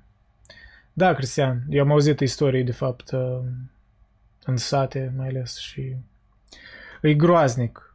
E o chestie groaznică. Eu nu-mi închipui să ajungi în situația în care trebuie serios să meditez asupra faptului, ok, noi cum să prevăsim? Noi mâncăm un copil, ori care copil să-l mâncăm, știi? Fu, eu la toată seriozitatea mă, mă înspăimânt așa. Teoretic să mă gândesc la asta, mă înspăimânt, dar înțelegi să trăiești asta, asta e groaznic. E ca la oamenii ăștia, tinerii ăștia de aici care simpatizează tare comunismul și marxismul, e ca eu i-aș recomanda să citească experiențele astea proprii de, de famitele cauzate de comuniști. Biblia, răspuns pentru întrebarea lui Anubis. Ok, nu știu care întrebare. Violeta, canibalismul în încer- încercarea disperată de a supraviețui cred că e diferit de cel ales cu bună știință. Da, la sigur că asta are importanță, da, intenția. Tu pur și simplu canibalizezi pentru că e pentru tine un sport, ori că e o mâncare extra, da, nu știu cum înainte oamenii canibalizau, deci o să vorbesc și despre asta iarăși într-un, într-un podcast, în seria cei de șase episoade despre agresivitatea umană, ca să-i dedic o parte importantă și canibalismul, că e o parte importantă din istoria umană care cumva e ignorată, știi, că noi ne credem tare inteligenți și uh, pristini. Uh, dar da, e, normal din punct de vedere moral, are importanță intenția, ok, tu faci asta din nevoie, că deja ești pe cale de moarte, ori Asta ne amintește de primul exercițiu filosofic pe care proful de la colegiu l-a propus, așa ca un fel de troll, știi? Mai pe scurt, la prima lecție, el îmi spune, ok, imagine, vă spun pe română, imaginați-vă că sunteți în mijlocul oceanului, într-o barcă. Sunteți voi, un bătrân, o femeie gravidă și un așa, un tânăr așa mai dolofan, așa mai cărnos. Și sunteți puși în situația în care, băi, trebuie să decideți cu grupul pe cine o mâncați, dacă să supraviețuiți, să ajungeți la țăr. Și el a pus întrebarea asta, da, la, la, la clasă, eram, cred că vreo 15 oameni, 20. Și era interesant să urmărești reacțiile oamenilor, cum unii așa, o, cum așa, știi, dar alții așa, destul de entuziasm, majoritatea destul de entuziasmatică au început a răspunde și a gândi la asta. Și tot spunea, ok, majoritatea cred că au spus, ok, pe cel bătrân, pentru că, mă rog, o trăit deja și știi cum. Și a trăit viața. Mm, da, cel, cei mai puțini spuneau că pe femeia gravidă să o mănânce. Da, și unii spuneau că pe ăsta mai dolofan, că are mai mult carne, da, e, pe punct de vedere pragmatic, cred că e adevărat. Dar și prof așa stă și se uită așa și, și se râde, știi, așa ca un troll. Și spune, ok, dar voi aveți opțiunea să muriți de foame, să nu-i mâncați pe nimeni. De ce trebuie să-i mâncați pe cineva, știi? Și noi așa toți ne-am oprit și așa mărdem sub mustață, știi, așa mărdem, wow, și cât suntem de primitivi, chiar și în condițiile astea civilizate. La noi gândirea deodată se duce la iarăși asta se observă. Noi rar ne gândim altruistic în situații de astea. Suntem egoiști, asta e normal pe de partea așa în supraviețuit. Dar da, era tare hazliu reacția lui cum se râde. Cred că el la fiecare introducere în filosofie făcea așa, în fiecare clasă, cred că troluia elevii. Era fascinant să vezi pe fața unor elevi așa parcă o, o, o dezgustare față de ei înșiși, știi? Era tare, tare hăzălie faza era.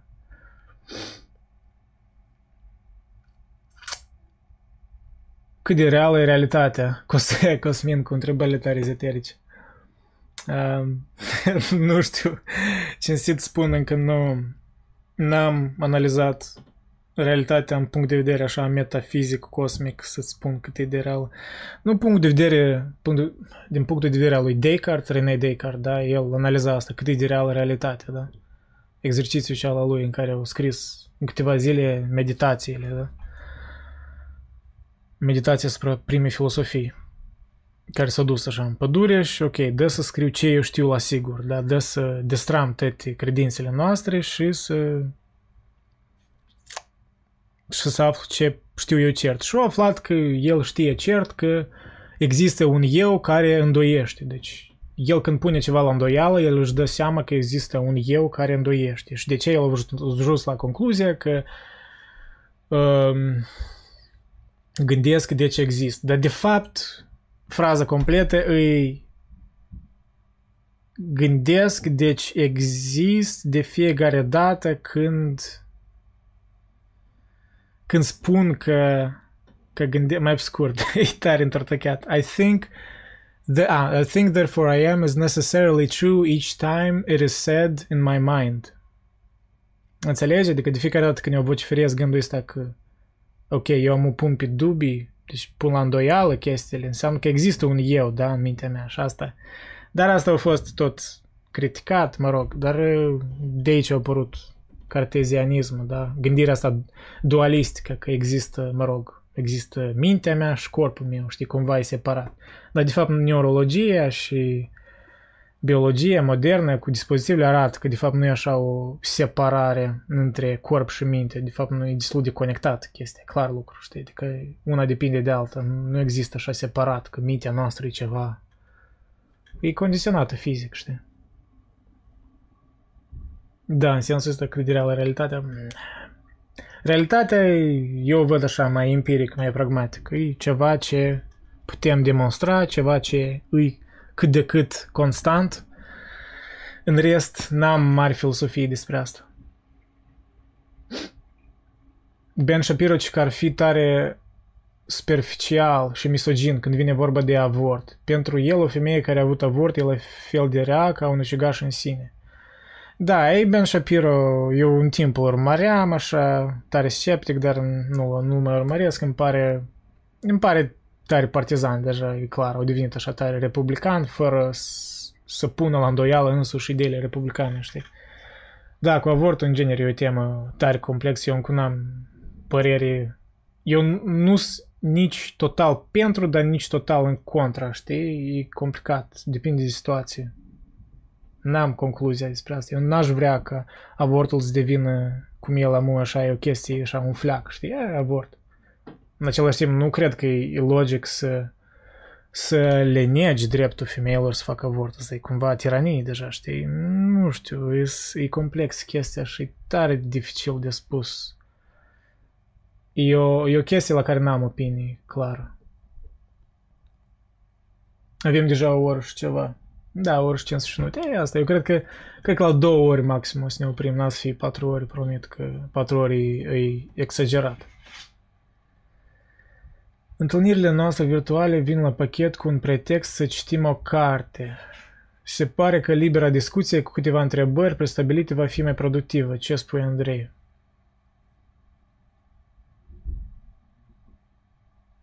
Da, nu, e, it's a good point, Dima.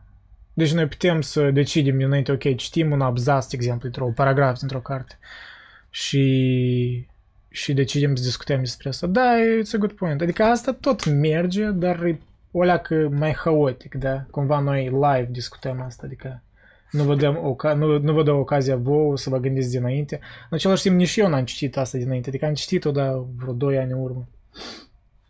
Și deci și eu în timp live îmi fac gândurile, eu n-am n-am scris scriptul ăsta, e tot în, în viu, deci mă gândesc și aș vrea asta să încurajez să când citești o carte, să gândești, chiar dacă gândurile stare sporadice și haotice. E, e o chestie, cred că e utilă. Dar e bună idee, cred că să mă gândesc și la asta. Cumva, da, un fel de întâlnire în care, cam așa facem la um, adunările de filosofie aici în Toronto, în care ne adunăm, ok, des știm o parte dintr-o carte de-a lui Kierkegaard, care avea o tematică aparte, știi, un light motiv. Și să discutăm. Adică dinainte noi citeam și discutam acolo. Da, este, este ceva în asta. Eventual, iarăși, V-am spus că am planuri încă mai așa mai, mai interesante, dar vă voi dezvălui mai încolo, dar voi crea așa o comunitate cumva. Voi încerca cel puțin. Uh, Alex, ce vreau să zic? Nu e esențial în filosofia platonică să faci o separare între proiecție și realitate. Atâta timp AI-ul e doar un potențial foarte îndepărtat, nu e o cheltuială inutilă de energie. Uh, nu este în filozofie platonică să faci o separare între proiecție și realitate. Mm. Hmm. Mm, trebuie, trebuie să mă gândesc la asta. Nu, nu-mi vin gânduri inițial. Cumva nu-mi vine ceva coerent să comentez. Uh, nu e esențial în filosofie platonică să face separare între proiecție și realitate. Da, dar în același timp el doar spunea despre forme, da, despre idei, cum se numește, theory of forms, teoria ideilor. În română e cumva altfel se traduce. Că există ceva, o, există o idee de carte perfectă care noi niciodată nu o putem replica pentru că e o carte, ori nu știu, o camilă. Și există o replică a Camilei care e Camila însă, știi? Adică ideea mereu e mai perfectă. Și nu știu asta cum ar avea... Hmm. Nu știu ce legătură asta ar fi cu AI-ul. Potențial foarte îndepărtat, nu e cheltuială inutil de energie. Huh. Hmm? Da, nu știu. Uh, când am spus că restul este confuzie, m-am referit la qubit. Da, da, da, qubit, da, exact, qubit adică faptul că un, un bit poate să fie și 0 și 1, adică what the hell, I can't handle it. Sfânt Augustin, poți să te îndoiești de tot, dar nu poți să te îndoiești că te îndoiești. Da, asta e ceva cam... Asta e ceva similar ce Schopenhauer a spus într-un fel. Poți... Poți voi, dar nu poți voi ceea ce voiești, ori ceva de tipul ăsta. Nu da. Da, adică de pe atunci oamenii vorbeau despre lipsa de, de liber arbitru. Pur și simplu acum savanții intelectualii moderni așa au au luat că, oh, asta e o idee tare nouă și este știință în spatele ei, știi? De ce eu spun că e important să-i studiezi pe antici, că, băi, oamenii erau mulți din ei mult mai inteligenți ca noi. Pur și simplu aveau, aveau date destule ca să confirme ceva, da? Mă rog, nu tot, da. Aristot, Aristotel spune multe aberații. Platon tot nu pare într totul satisfăcător, știi? Adică, clar lucru, toți au lacune, dar uh, este, este înțelepciune în antici, deci multe lucruri, pur și simplu, nu sunt așa, nu sună așa atât de științific, da?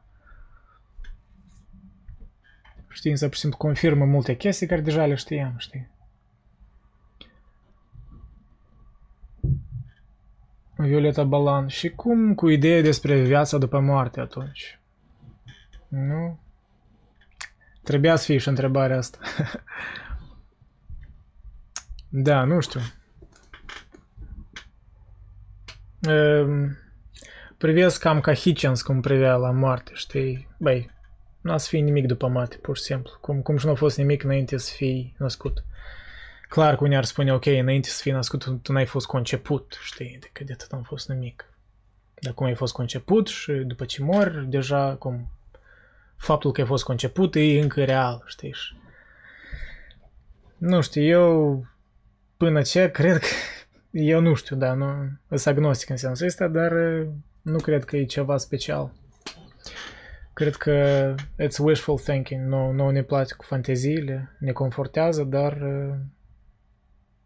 nu prea cred că există ceva după moarte. Doar aș vrea să mă greșesc, dacă asta e un lucru bun, da? De ce avortul totuși cred că ar trebui interzis sau cel puțin minimalizat? Ce mama ar face acest lucru? E o bală psihică? Mm. Depinde, știi, da, nu, însuși, da, comportamentul să încurajeze avortul, nu nu o văd ca o chestie necesar pozitivă, dar avorturile de obicei nu vin din fericire, și puțin după câte știu, știi, vin din situații complicate.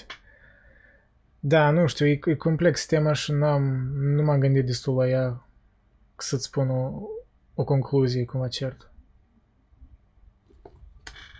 Cred că am productiv carte. Da, ar trebui cumva să mai citim puțin, să mai vedem niște idei noi. Uh, ok, nu e de mirare că până și șoferii, bancherii și avocații buni mai fac uneori greșeli stupide. Asta înseamnă că AI poate întrece pe oameni chiar și în privința sarcinilor care necesită chipurile intuiție. Dacă credeți că AI trebuie să concureze cu sufletul omenesc în termeni de intuiții mistice, pare imposibil. Dar dacă AI chiar trebuie să concureze cu rețelele neurale la calculul probabilităților și identificarea tiparelor, pare mult mai puțin descurajător. AI poate îndeplini mai bine îndeosebi sarcinile care necesită intuiții despre alte persoane.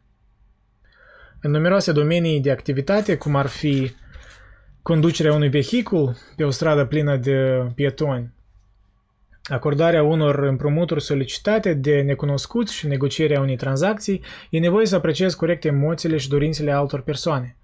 Copilul acela e pe cale să țâșnească pe carosabil. Bărbatul la costum are de gând să-mi ia bani și să se facă nevăzut. Avocatul acela va da curs amenințărilor sau merge doar la cacealmă.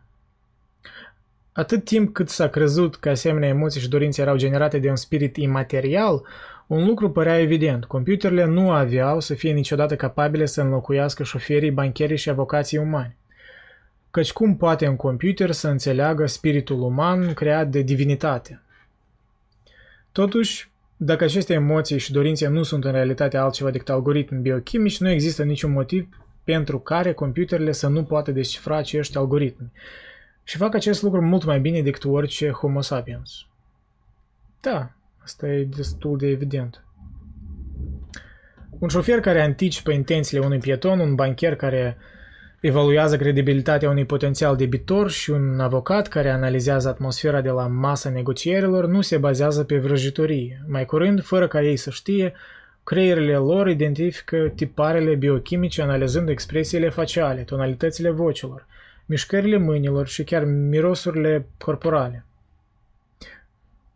Un AI dot, uh, dotat cu senzorii potriviți ar putea face toate astea cu mult mai multă acuratețe și precizie decât un om.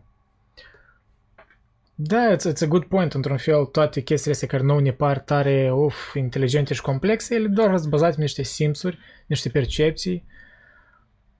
Da, într-un fel, e totul un schimb de input-output, da? Input-ul vine de la lumea exterioară și output-ul e procesat prin simțurile noastre, care și ele sunt eronate de multe ori, da, cum spunea Descartes.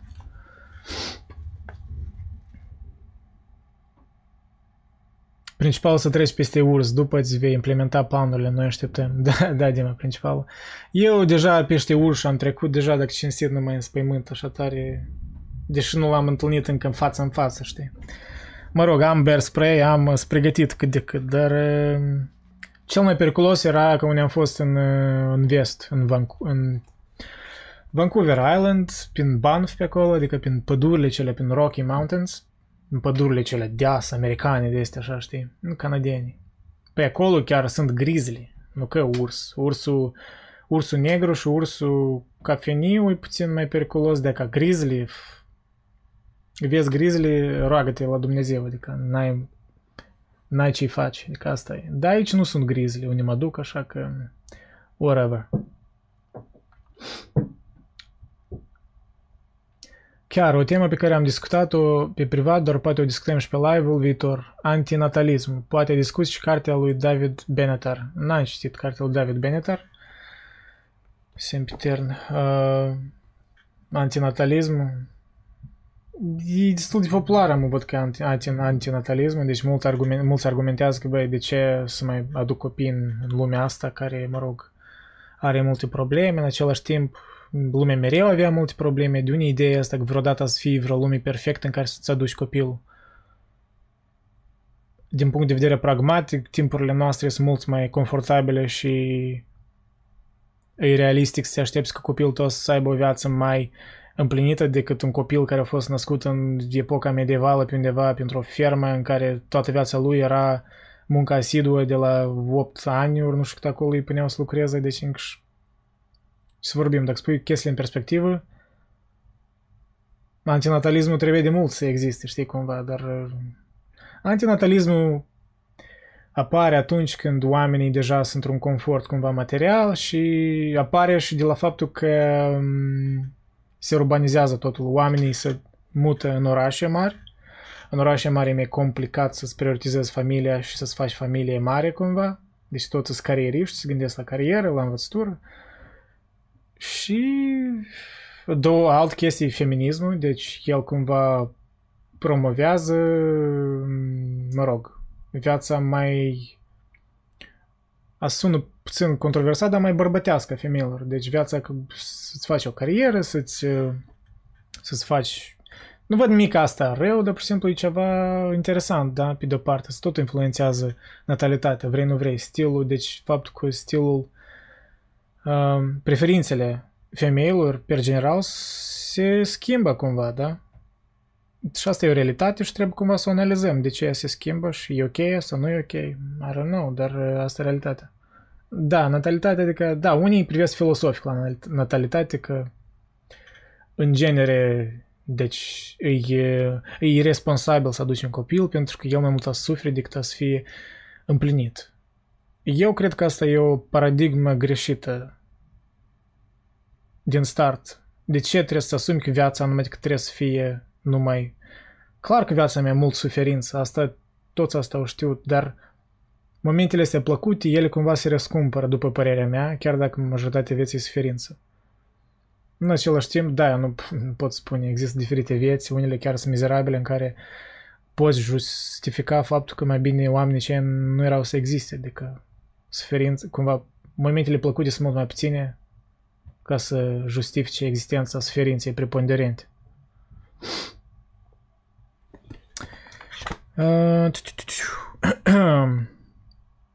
Așadar, amenințarea pierderii locurilor de muncă nu este generată doar de dezvoltarea tehnologiei informației, ci de confluența tehnologiei informației cu biotehnologie.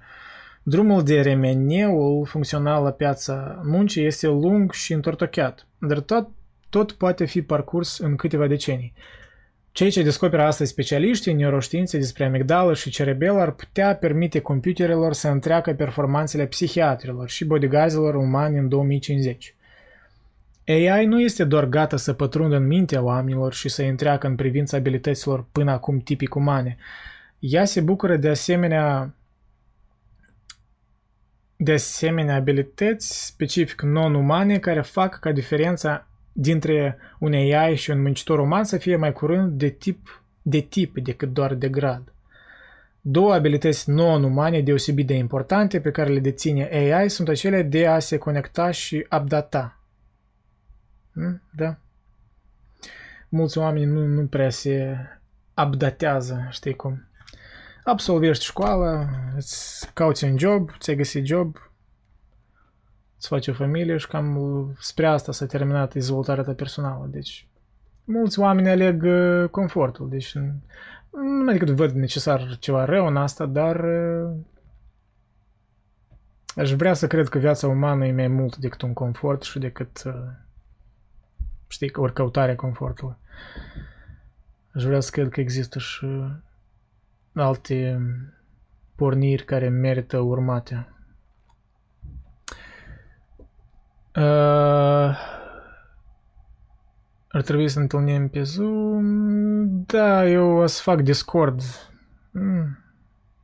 Peste un timp, nu chiar am Dar da, o să fac o comunitate în care să putem să vorbim cumva mai, mai am anunțit. Uh, ai citit ceva de Taleb? Uh, nu. I-am citit câteva articole. Da. Îl urmăresc de mai de mult. Am cartea Antifragil în română, apropo. Uh, dar n-am citit-o încă, n-am ajuns la ea. Dar o să o citesc și mai mult, ca sigur o să fac și un podcast despre ea, dar Asta cam în viitor, nu știu, ori un articol despre ea. Dar îmi place Taleb, îmi place că așa e mai contrarian din intelectual, știi? Cumva e semnător un pic cu Harari, dar îmi pare mai right-leaning, da, politic vorbind, e mai, mai de dreapta. Ori centrist, cel puțin. Dacă în epoca medievală s-a descoperit săpunul din Grecia antică, apoi se întrebau de unde bolile avansează așa și noi astăzi vom descoperi ceva nou.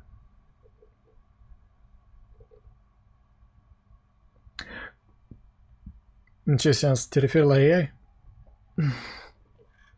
Hmm. Salut! Având în vedere dorința noastră de a explora universul unei AI este necesar și cred că în mare parte pentru asta se lucrează la ideea dată. Um, nu știu dacă e necesar să creează să explorăm universul, adică să creează în primul rând să automatizăm lucrurile, să lucrăm mai puțin. Iarăși, reîntorcându-ne la ideea asta că oamenii caută confortul. Multe, deci toate, cam dezvoltările tehnologice vin din ideea că noi vrem să fim mai confortabili. Să lucrăm mai puțin, da? Și asta este ceva în asta, da? E, e normal, cred că e un lucru mai mult pozitiv decât rău. Dar, dar nu știu dacă, nu cred că AI-ul principiu se concentrează numai pe explorarea cosmosului. Deci asta e... Teoretic, da, ar fi fain pentru că n-ar trebui să riști vieți omenești, să le trimiți pe Marte și știi cum. Ar fi mai, da, mai probabil, mai devreme să ajungem măcar pe Marte. Măcar, dar nu suntem tare departe de o explorare ca tare cosmică, știi? Adică la noi, ce visăm noi asta să ajungem pe Marte, o planetă care în principiu e tare alături de noi, știi? Adică și eu cred că cumva trebuie, nu trebuie să fii fascinat de cosmologie, de astronomie, dar trebuie puțin să ne redirecționăm eforturile asupra propriei planete, pentru că ce sunt multe încă probleme și în gândirea oamenilor, și în politică, și în... Sunt prea multe probleme ca să ne gândim la cosmos într-un mod serios, părerea mea, dar în același timp, clar că eu nu sunt astronom și nu-i jobul și pasiunea mea să investesc viața în asta și e ok cu unii oameni fac asta. Deci fără ei percepția lumii noastre cumva ar fi mai plicticoasă, da? Ideea că numai noi existăm, știi? Ori că numai o planetă există.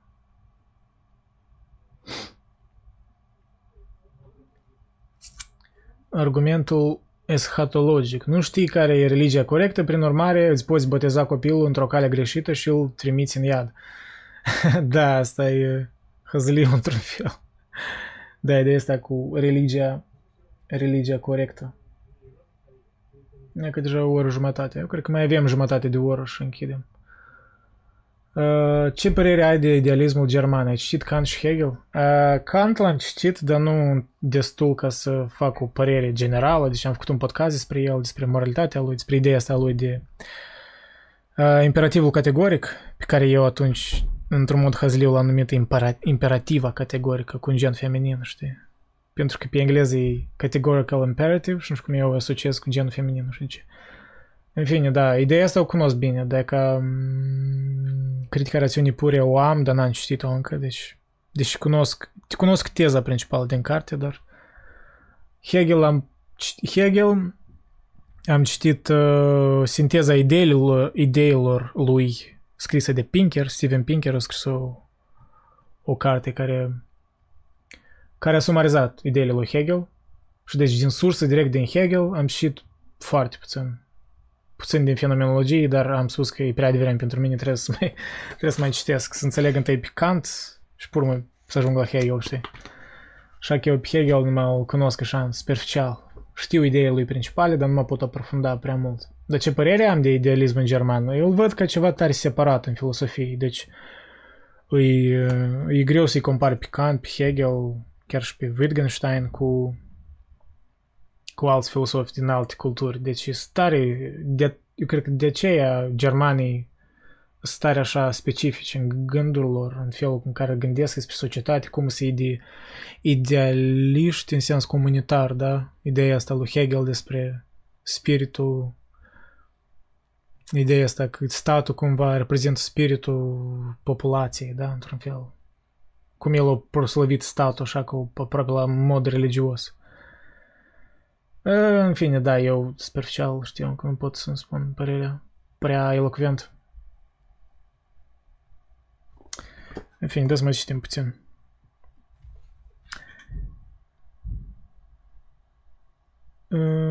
Dat, dat fiind faptul că oamenii sunt indivizi, este dificil să-i conectezi unul cu altul și să te asiguri că sunt toți updatați. În schimb, computerele nu sunt indivizi și e ușor să le integrezi într-o singură rețea flexibilă. Prin urmare, nu ne confruntăm cu înlocuirea a milioane de muncitori umani individuali de către milioane de roboți și computere individuale. Mai curând, anumiți indivizi vor fi, cel mai probabil, înlocuiți de o rețea integrată. Așadar, când vine vorba de automatizare, este greșit să comparăm abilitățile unui singur șofer uman cu cele ale unei singure mașini autonome sau pe cele ale unui singur medic uman cu ale unui singur doctor AI. Ar trebui să comparăm mai degrabă abilitățile mai multor indivizi umani cu abilitățile unei rețele integrate. Da, da, da. Da, cam așa e. Cam așa e. De exemplu, mulți șoferi nu sunt la curent cu toate regulile de circulație, care se schimbă și deseori le încalcă. În plus, dat fiind că fiecare vehicul este o entitate autonomă, atunci când două vehicule se apropie de aceeași intersecție în același timp, e posibil ca șoferii să-și comunice greșit intențiile și să se tamponeze. În schimb, toate mașinile autonome pot fi conectate una cu alta. Când două asemenea vehicule se apropie de aceeași intersecție, ele nu sunt două entități cu adevărat separate, fac parte dintr-un singur algoritm. Riscul ca acesta, acestea să comunice greșit între ele și să se ciocnească este prin urmare mult mai mic. Iar dacă Ministerul Transporturilor decide să schimbe vreo regulă de circulație, toate vehiculele autonome pot fi updatate ușor exact în același timp și dacă nu există nicio eroare în program, toate vor respecta în tocmai noile reguli. It's a, da, it's a very good point pro AI în sensul dat, pentru că da, va fi un software general care va gestiona toate regulile, toate problemele de trafic, da? Poate, exact, E o structură complexă care o poți codifica, da? Nu codifica, dar poți crea, da, un AI care în timp live poate să facă ajustări, dacă e inteligent. Și e un argument bun pentru, eu cred, ca să se reduc tare accidentele umane.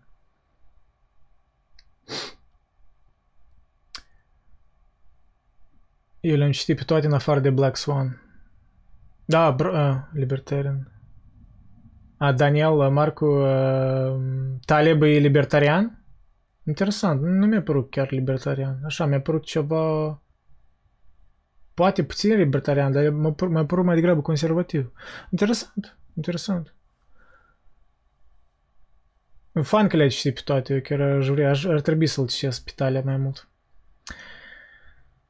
Uh, o, ai făcut upgrade la camera. Da, am făcut, am luat un webcam mai măcar care filmează cu 1080p, ca celălalt era unul vechi care filma cu 720p, dar mm, iarăși luminositatea era iurea și mă rog, nu e chiar cameră profesională, e pur și simplu un webcam, dar e cheap, e 50 bucks pe, pe Amazon, mă think era. Dar it's doing its job, știi? Nu mă plâng prea tare. Comparativ cu prima dată era tare aiurea. Am citit-o, Dima, te referi cred că la la Antifragil. Am citit-o și cred că oferă câteva răspunsuri bune referitor la evenimentele imprevizibile și cum trebuie să le abordăm.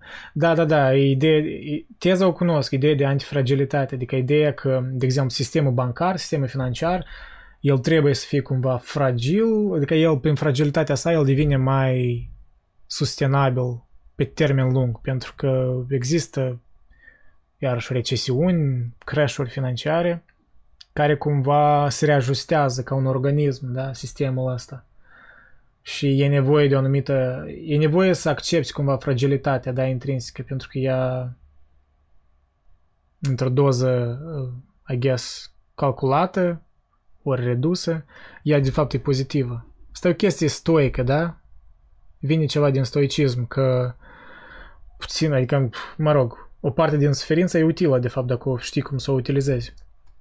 Deci îți întărești caracterul, da? îți întărești personalitatea, îți devii mai rezistent la suferință dacă te expui suferinței din când în când, de exemplu, nu știu, te duci la sală, faci efort fizic, ori citești o carte complicată, da?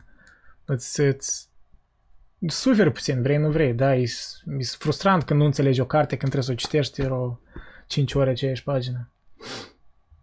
Ori când exersezi. Deci este ceva în asta și în viața personală și, și după cum înțeleg, asta e cam teza din antifragil. Dar dacă n-am spus-o corect, cumva poate îndreptați-mă Daniel și Dima. Și pe de altă parte, mai tradiționalist și orientat spre păstrarea culturo, culturii uh, localism versus globalism. Da, asta am înțeles din Taleb, că el e cumva, da, pentru culturile locale, pentru o parte din naționalism. Și cu asta sunt de acord, eu cred că mă rog, nu mă duc chiar în conspirații cu tătul despre, despre globalism și mai departe, cred că e puțin nu trebuie să duci în extreme, dar da, sunt multe părți negative a globalismului modern, el cumva ar trebui reajustat. Ar trebui cumva globalismul să funcționeze cu naționalismul local, știi, să nu fie mai decât una să nu se excludă pe alta, dacă asta e posibil, nu știu, e chestii complexe. E greu să le comentez ca lumea, știi? Dar așa, intuitiv, mă gândesc. Taleb e genul de scriitor care e pentru mine. Cultura generală, interesant, direct, mediu ca întindere, oarecum glumeț. Exact, da, Cosmin, asta iarăși nu am citit tare mult, am citit articole și l-am privit în interviuri, dar asta că mi-a făcut impresia că el e tare onest, așa, știi, direct. Nu e de asta care se ascunde sub uh, frazeologisme de astea complicate, ori, știi, nu e de asta nu-i deconstructivist, hai să spunem, nu-i postmodernist, la sigur. E, așa, e mai omănos omul, știi, omănos. E mai simplu. E un intelectual de ăsta care poți să-l înțelegi într-un mod uman, nu te distanțează, știi, nu, nu pretinde că e tare iluminat. Peter Singer, nu Pinger, cântăreț Peter Singer. Pinker, nu? Și am spus Peter Singer? Pinker am spus, nu? Mai țin Ai văzut Perverse Guide to Ideology de Slavoj Žižek? Uh, nu. Ai văzut, asta e un documentar de lui? Eu i-am privit multe interviuri și am fost... Um, dar n-am citit încă nici o carte integrală de lui, asta păcat. Dacă am fost la, la evenimentul lui cu Jordan Peterson, care l-a avut în Toronto aici. Doi ani în urmă a fost asta, mai think. a fost vesel fost vesel, dar a fost puțin uh, inutil în sens de argumentație, pentru că ambii îți duceau în tangențe care n-aveau legătură cu întrebarea. Ei, deci, discutau capitalismul versus comunismul, știi, cică. Dar ironic, Peterson nu era chiar capitalist în sens tradițional și Zizek, în văpșită, nu era comunist în sensul tradițional tot. El nu, mă rog, el e un fel de jijechism, da.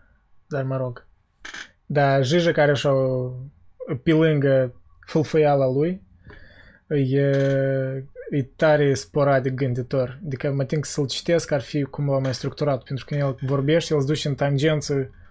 Vă credeți că eu mă duc în tangență? El în genere se duce în tangență și pe urmă zbar nu știu în altă lume și după asta se întoarce și își amintește întrebarea ori cu tătul, uite, adică da, e, e hazliu, adică e nu mi-a părut o dezbatere, dar mi-a părut un fel de comedy show.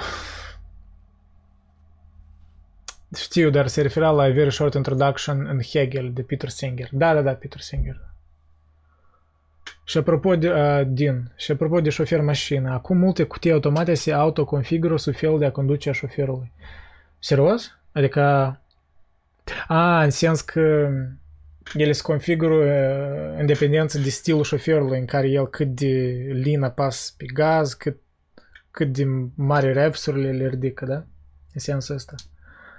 Am vrut spun abaroatele, dar românii nu, nu, mă, nu o să mă înțeleagă jargoanele astea rusești în limbajul nostru. Da, cu chestiile tehnice avem multe jargoane rusești. Asta e pe de parte păcat, pe de parte e puțin hăzliu.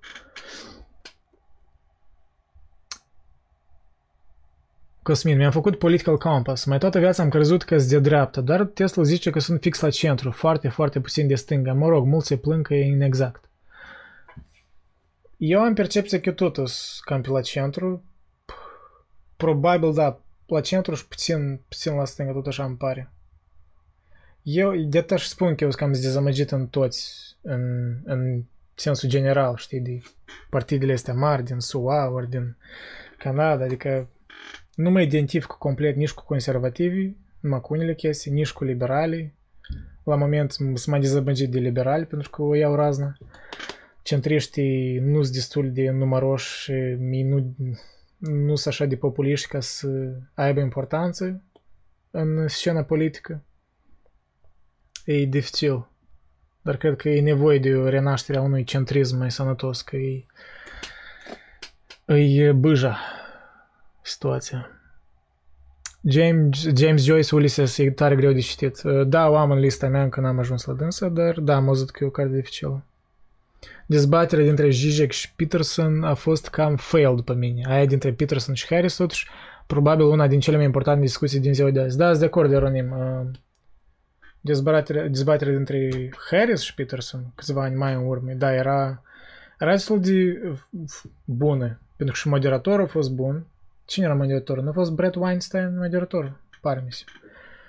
Deci a fost, a fost interesant chiar. Erau vreo două, trei dezbateri și parcă le privisem pe toate și erau fascinate.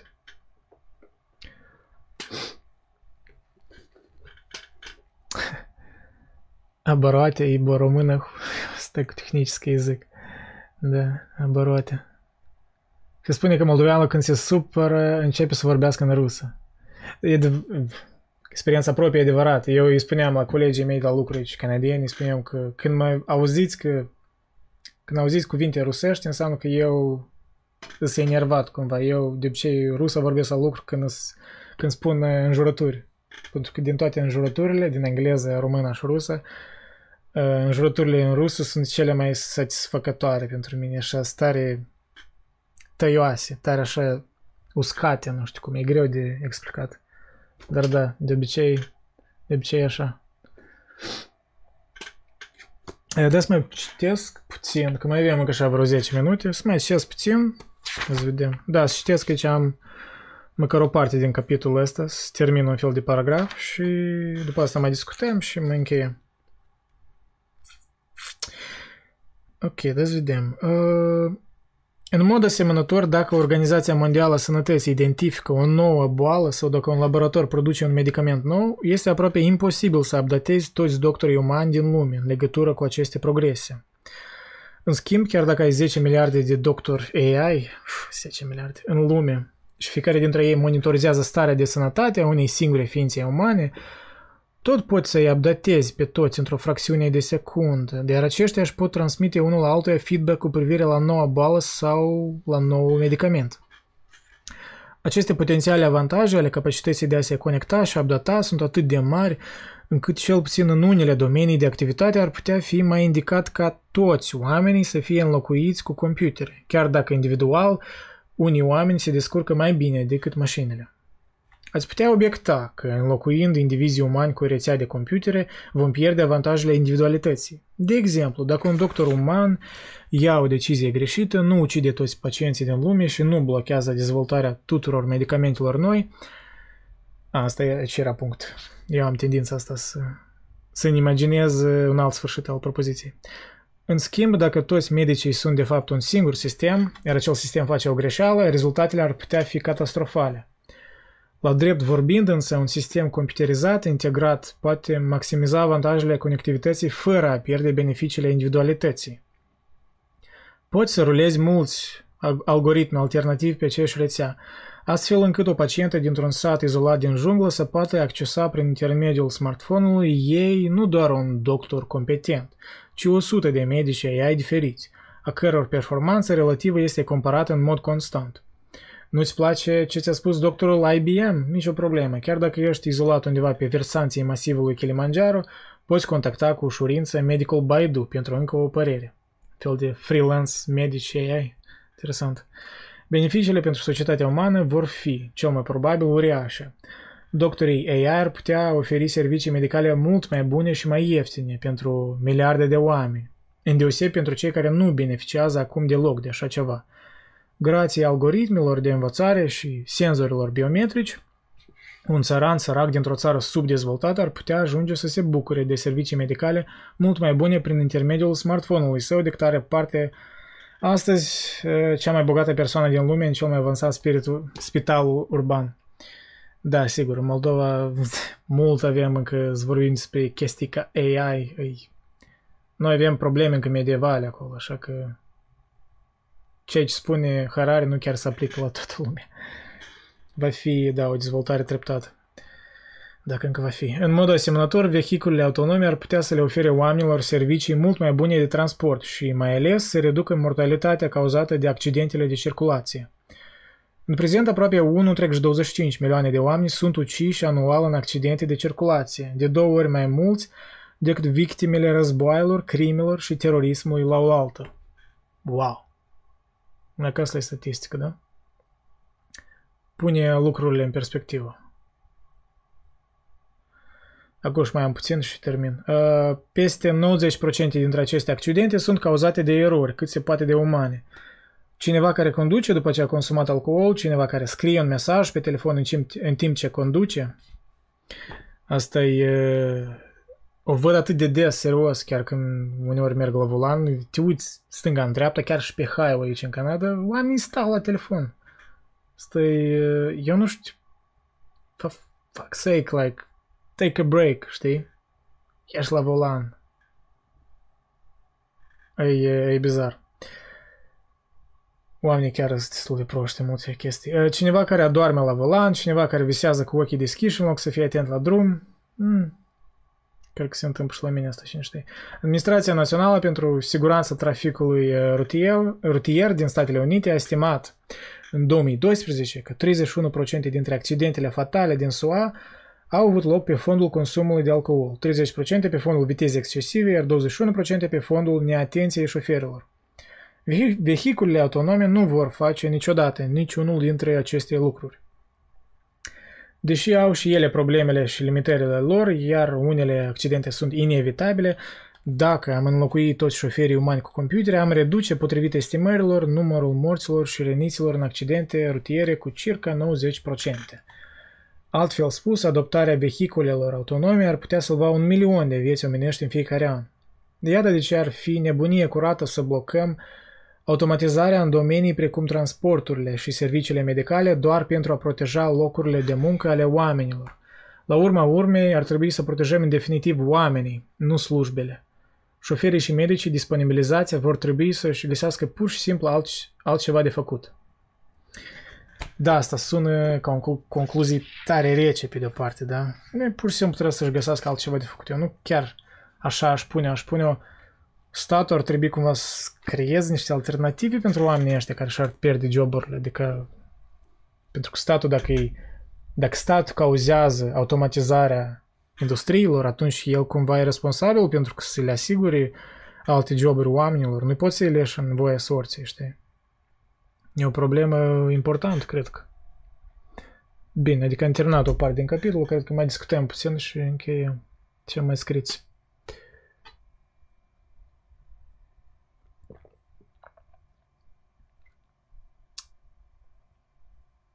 Din punctul meu de vedere, Dima Telescu, din punctul meu de vedere, foarte fain și cred că au perspective bune.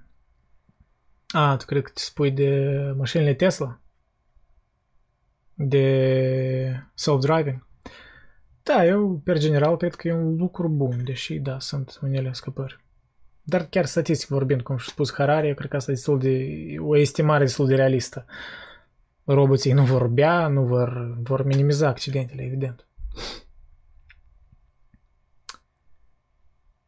A, Douglas Murray în două părți a fost moderator. Da, da, da, da, Douglas, Douglas Murray. Oh, ador omul acela. E, e tare fain uh, intelectual. Tare așa ironic. Îmi, pare, îmi place că e contrarian, știi? În Britania mu chiar au nevoie de contrarieni, că îți duce lumea raznă. Da, Douglas Murray. It makes sense că el chiar e moderator bun. Pentru că el contribuia însuși cu, cu întrebările lui, cu interjecțiile lui, da, cu nu era un moderator de tipul ca cum a fost la dezbaterile cu Trump și, și Biden. Care moderatorul era a treilea participant cumva, tare bizar era, știi? Părea tare subiectiv. Alex, da, e un documentar, explica ideologia în filme celebre, a te referi la Zizek. Uh, Fără să fii partizan, explică și comunism și nazism și liberalism american și e bine structurat. Nu cum are el discursuri, nu cum el are el discursuri, da. Da, de nu spunem din... Uh, nu spunem din sens negativ, adică mi îmi plac discursurile lui, sunt așa hazlipi deoparte, știi, și sunt profunde uneori. Alex, da, trimitem linkul la documentarul acela. Dacă poți, ori în privat undeva, ori mă găsești pe Facebook, ori nu știu, ori pe pagina la meditații de pe Facebook. Trimitem linkul, aș vrea să-l privesc. Când parcă nu l-am privit. Uh, Cosmin, ai vizitat Rusia vreodată? N-am vizitat Rusia, asta e destul de funny într-un fel, da? Discută despre Rusia și citesc uh, autori ruși, da. Citesc despre Dostoevski, da, crime și pedeapsă, tot în Petersburg se întâmplă, dar n-am fost niciodată în Petersburg. Aș vrea, aș vrea. Mai tare aș vrea în Petersburg, dacă cinste, decât în Moscova. Deși și în Moscova aș vrea. A, cred că să vizitez, dar la moment, la moment e cam problematic cu COVID-ul.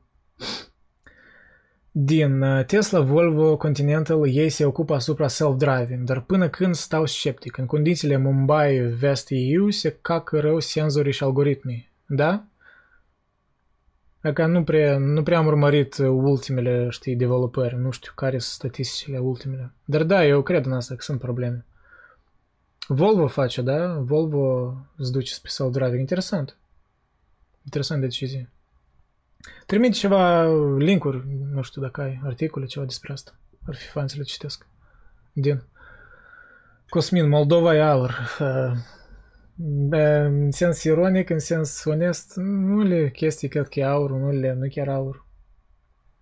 Adică, cum să spun. Oamenii de acolo, știi, dacă cere pic, dacă se alegi oamenii, sunt oameni faini și inteligenți. Pur și simplu, acei inteligenți cam din păcate, ori din fericire pentru ei înșiși, dar din păcate pentru țară, plec. Și rămân. Rămân cine rămân.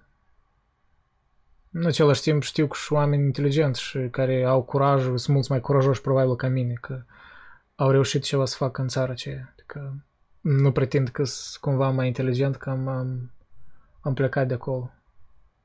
Așa a fost situația. Moldova e veceu cultural, băieți. Hmm?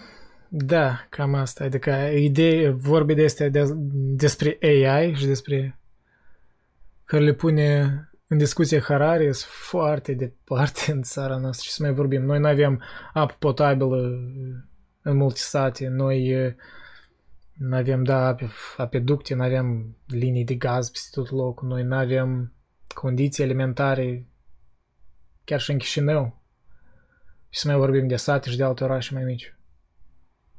E, e vă mediu în multe chestii la noi. Președintele celebrează inaugurarea unui sens giratoriu și vine popa și decoaghează peste sens giratoriu. Eu când le-am spus la colegii mei canadieni, deci ei, aveau așa o reacție că nu știau cum, cum să reacționeze, știi? Și eu zic, da, asta, asta e situația. La noi încă e eu mediu.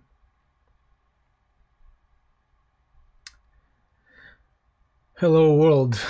Asta ne amintește de primul, primul type of coding, știi, în, în C, când scriei Echo Hello World.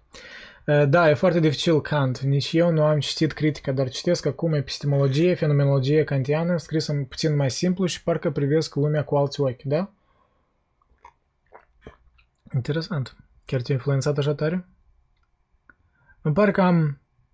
Ok, am prolegomena metafizicii, mai think. Am cumpărat-o de pe online, de pe o librărie română care... Asta e problema la mine. Eu... Îmi este greu să găsesc cărți în română fizice aici, clar lucru, știi? Și trebuie ori să le livreze peste ocean, ori le iau peste online care le pot, care le găsesc, care le iau online. Nu e aceeași, dar măcar ceva, știi? Dar da, nu mi-ajunge.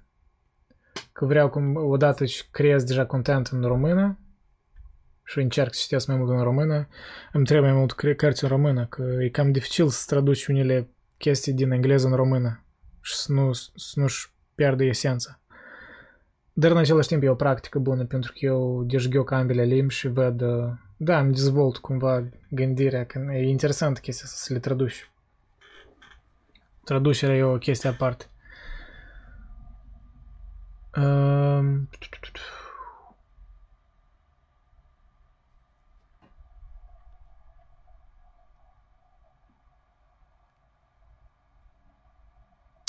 Ai citit ceva de Eliade? Poate face vreun video, deși e cam esoteric pentru noi pragmatici pe stil american. Uh, am citit o parte din imagini și simboluri, dar n-am, uh, n-am finisat-o. Uh, probabil ar trebui eu să citesc toată seria lui despre religii, religii, da, religiile istoriei umane, cum se numea ea. Dar e o serie lungă. Mm. Mm. Îmi pare că o am în format Word, da, am găsit nu știu, ni... novela Mai 3. Da, n-am citit-o, știu că e despre dragoste, despre chestii. Da, nu asta e clar că novelă. Da, chestiile care el le-a scris așa mai în stilul lui Jung, da, că imagini și simboluri, religiile, dar ar trebui să le citesc și la sigur că așa, așa, aș, o să ajung și la el și voi face podcasturi, dar da, cu încet, cu încet, eu Problema mea veșnică e că mă apuc de mai multe lucruri odată și nu le finisez, deci eu trebuie cumva să mă concentrez pe un lucru pe rând, da, nu pot să fac tot deodată, sunt doar un om.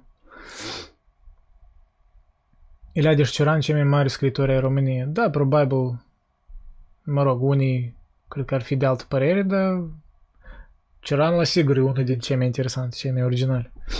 Cel puțin și chiar și în afara României.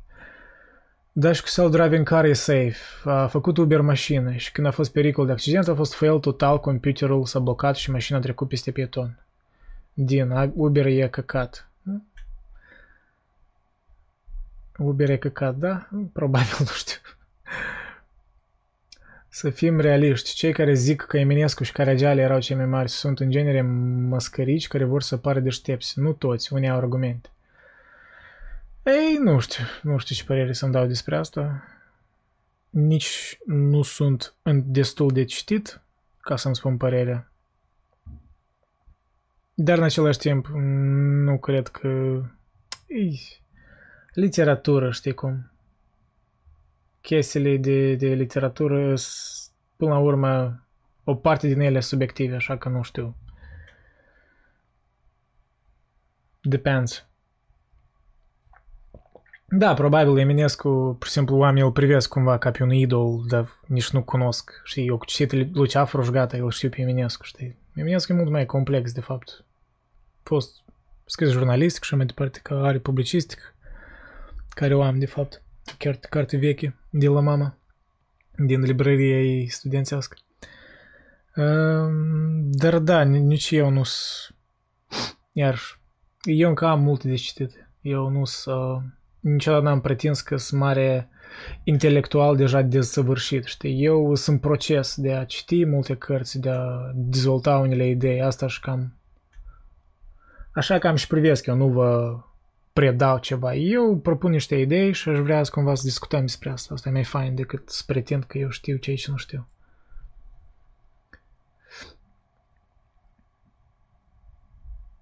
Taleb spune că progresul, dezvoltarea asta tehnologiilor duce la evenimente negative mai rare, dar cu efecte devastatoare.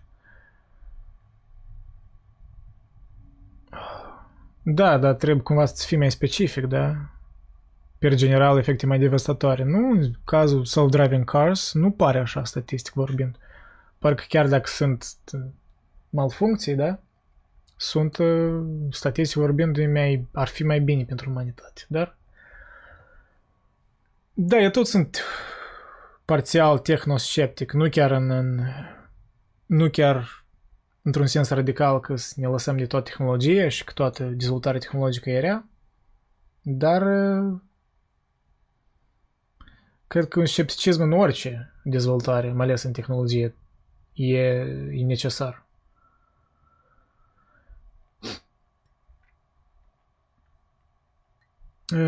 Fragilitatea se manifestă prin a cădea de la un metru înălțime de 100 de ori sau dată de la 100 de metri. La fel și progresul asta cu automatizarea. O să fie stabil până la un moment devastator.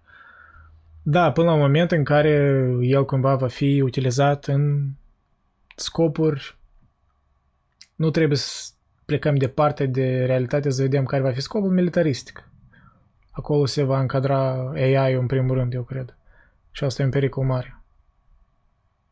Who knows? Dar da, iarăși, da, eu cred că trebuie un scepticism față tehnologiei oricum. Tehnologizarea e fragilă, nu e constantă, greu de controlat și depinde deciziile a un număr mic de oameni. Exact, e ca monopolul la companiile astea mari în tehnologie acum, da, Google, Facebook, faptul că ele sunt mai puternici, puternici ca guvernele. Adică cine le-a dat puterea asta? În principiu, nimeni, în același timp, nimeni nu i-a oprit, pentru că legile de gestionare a digitalului, da, în lumea digitală, de datele private au fost create mult după ce aceste date s-au scurs în internet, ori după ce noi am conștientizat că de fapt este un, e ceva normal să te gândești la legi în domeniul ăsta, ori cumva să limitezi aceste companii, da? Să nu le dai frâu liber în toate. Dar iarăși, ca și în toate chestiile umane de progres, it's too late. We went too far. Și trebuie leacă de balansat. Eliade era genial, dar nu ca Eminescu care știa și sanscrita. Sincer, te încurajez să mai încerci cu novelele. Multe din ideile lui academice sunt implementate. Vorbești despre Eliade? Nu, nu că am cercat și nu mi-a plăcut, pur și simplu n-am, efectiv, n-am citit, adică uh, i-am citit mai mult, da, ca imagini și simboluri și puțin din câteva paragrafe din cărțile lui de religie. Dar da, efectiv n-am ajuns încă la el așa, într-un mod profund, că să, să spun merită sau nu merită. Nu cred că dacă omul e laudat, cred că merită, nu? Într-un anumit fel. Și nu laudat numai de români, asta e diferența, știi? El e laudat, e cunoscut în Europa de, de alții intelectuali și, mă rog, nu-i doar... Asta cred că e un, o demonstrare cu un intelectual, dacă el nu e numai proslavit în țară, ci și în afară, înseamnă că el are vreo valoare ceva. Mă rog, nu e o lege universală, dar este ceva în asta. Peterson e fan Eliade. Da, da, da, pentru că, mă rog, vorbea despre misticism, vorbea despre religii, despre... Deci o analizat ca un savant aproape, da. Instinctul ăsta religios despre care și Jung vorbea. Uh, și culturile și simbolurile, da. Uh, Eminescu, uh, urmăriți uh, Nelu, urmăriți serialul SF Raised by Wolves. Raised by Wolves. Da, mă tem că am auzit de el.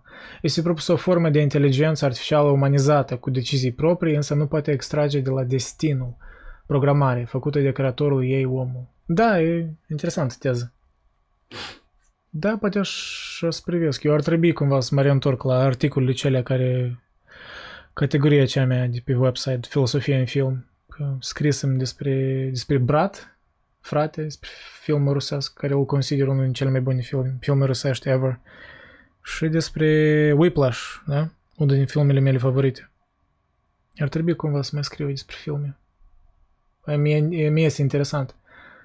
Am vrut de fapt să scriu um, un video eseu despre True Detective. E primul sezon, clar. L-aș face, da. Dar trebuie muncă, trebuie... L-aș, dacă l-aș face, l-aș face nice. N-aș, n-ar fi pur și simplu superficial. Trebuie... A, o să vedem.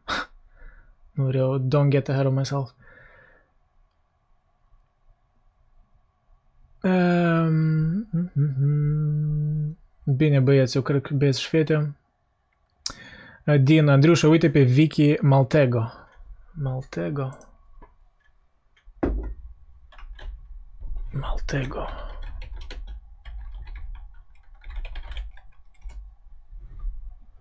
Окей. Okay. Аз ще с софтуера стана на Коноск. Um, Uh, Jordan Peterson pe site-ul lui la capitolul religie recomandă multe din cărțile lui Eliade. Eliade probabil are stilul lui Jung, fiindcă erau prieteni, se întâlneau la conferințe. Da, da, asta cunosc. It makes sense. Sincer, sunt dezamăgit că în școli se dă mai trei și nu pe strada mântuleasă, de exemplu, care e de 10 ori mai bună.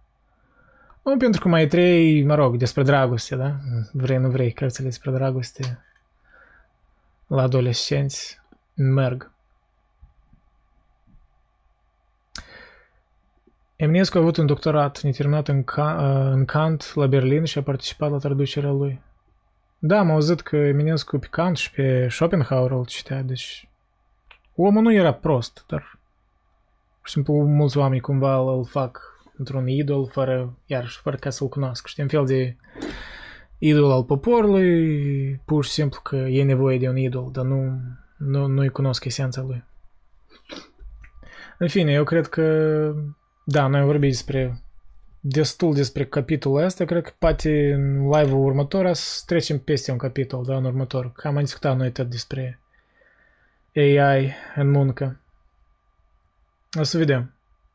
Cred că peste un timp mai facem o pauză și... Da, deci vă mulțumesc, vă mulțumesc că m-ați urmărit. Vă mulțumesc că ați fost activi și ați dat întrebări interesante, ați avut comentarii bune. E tare fain. Mersi, ne mai, ne mai auzim. Ne mai auzim. Hai, pa, pa.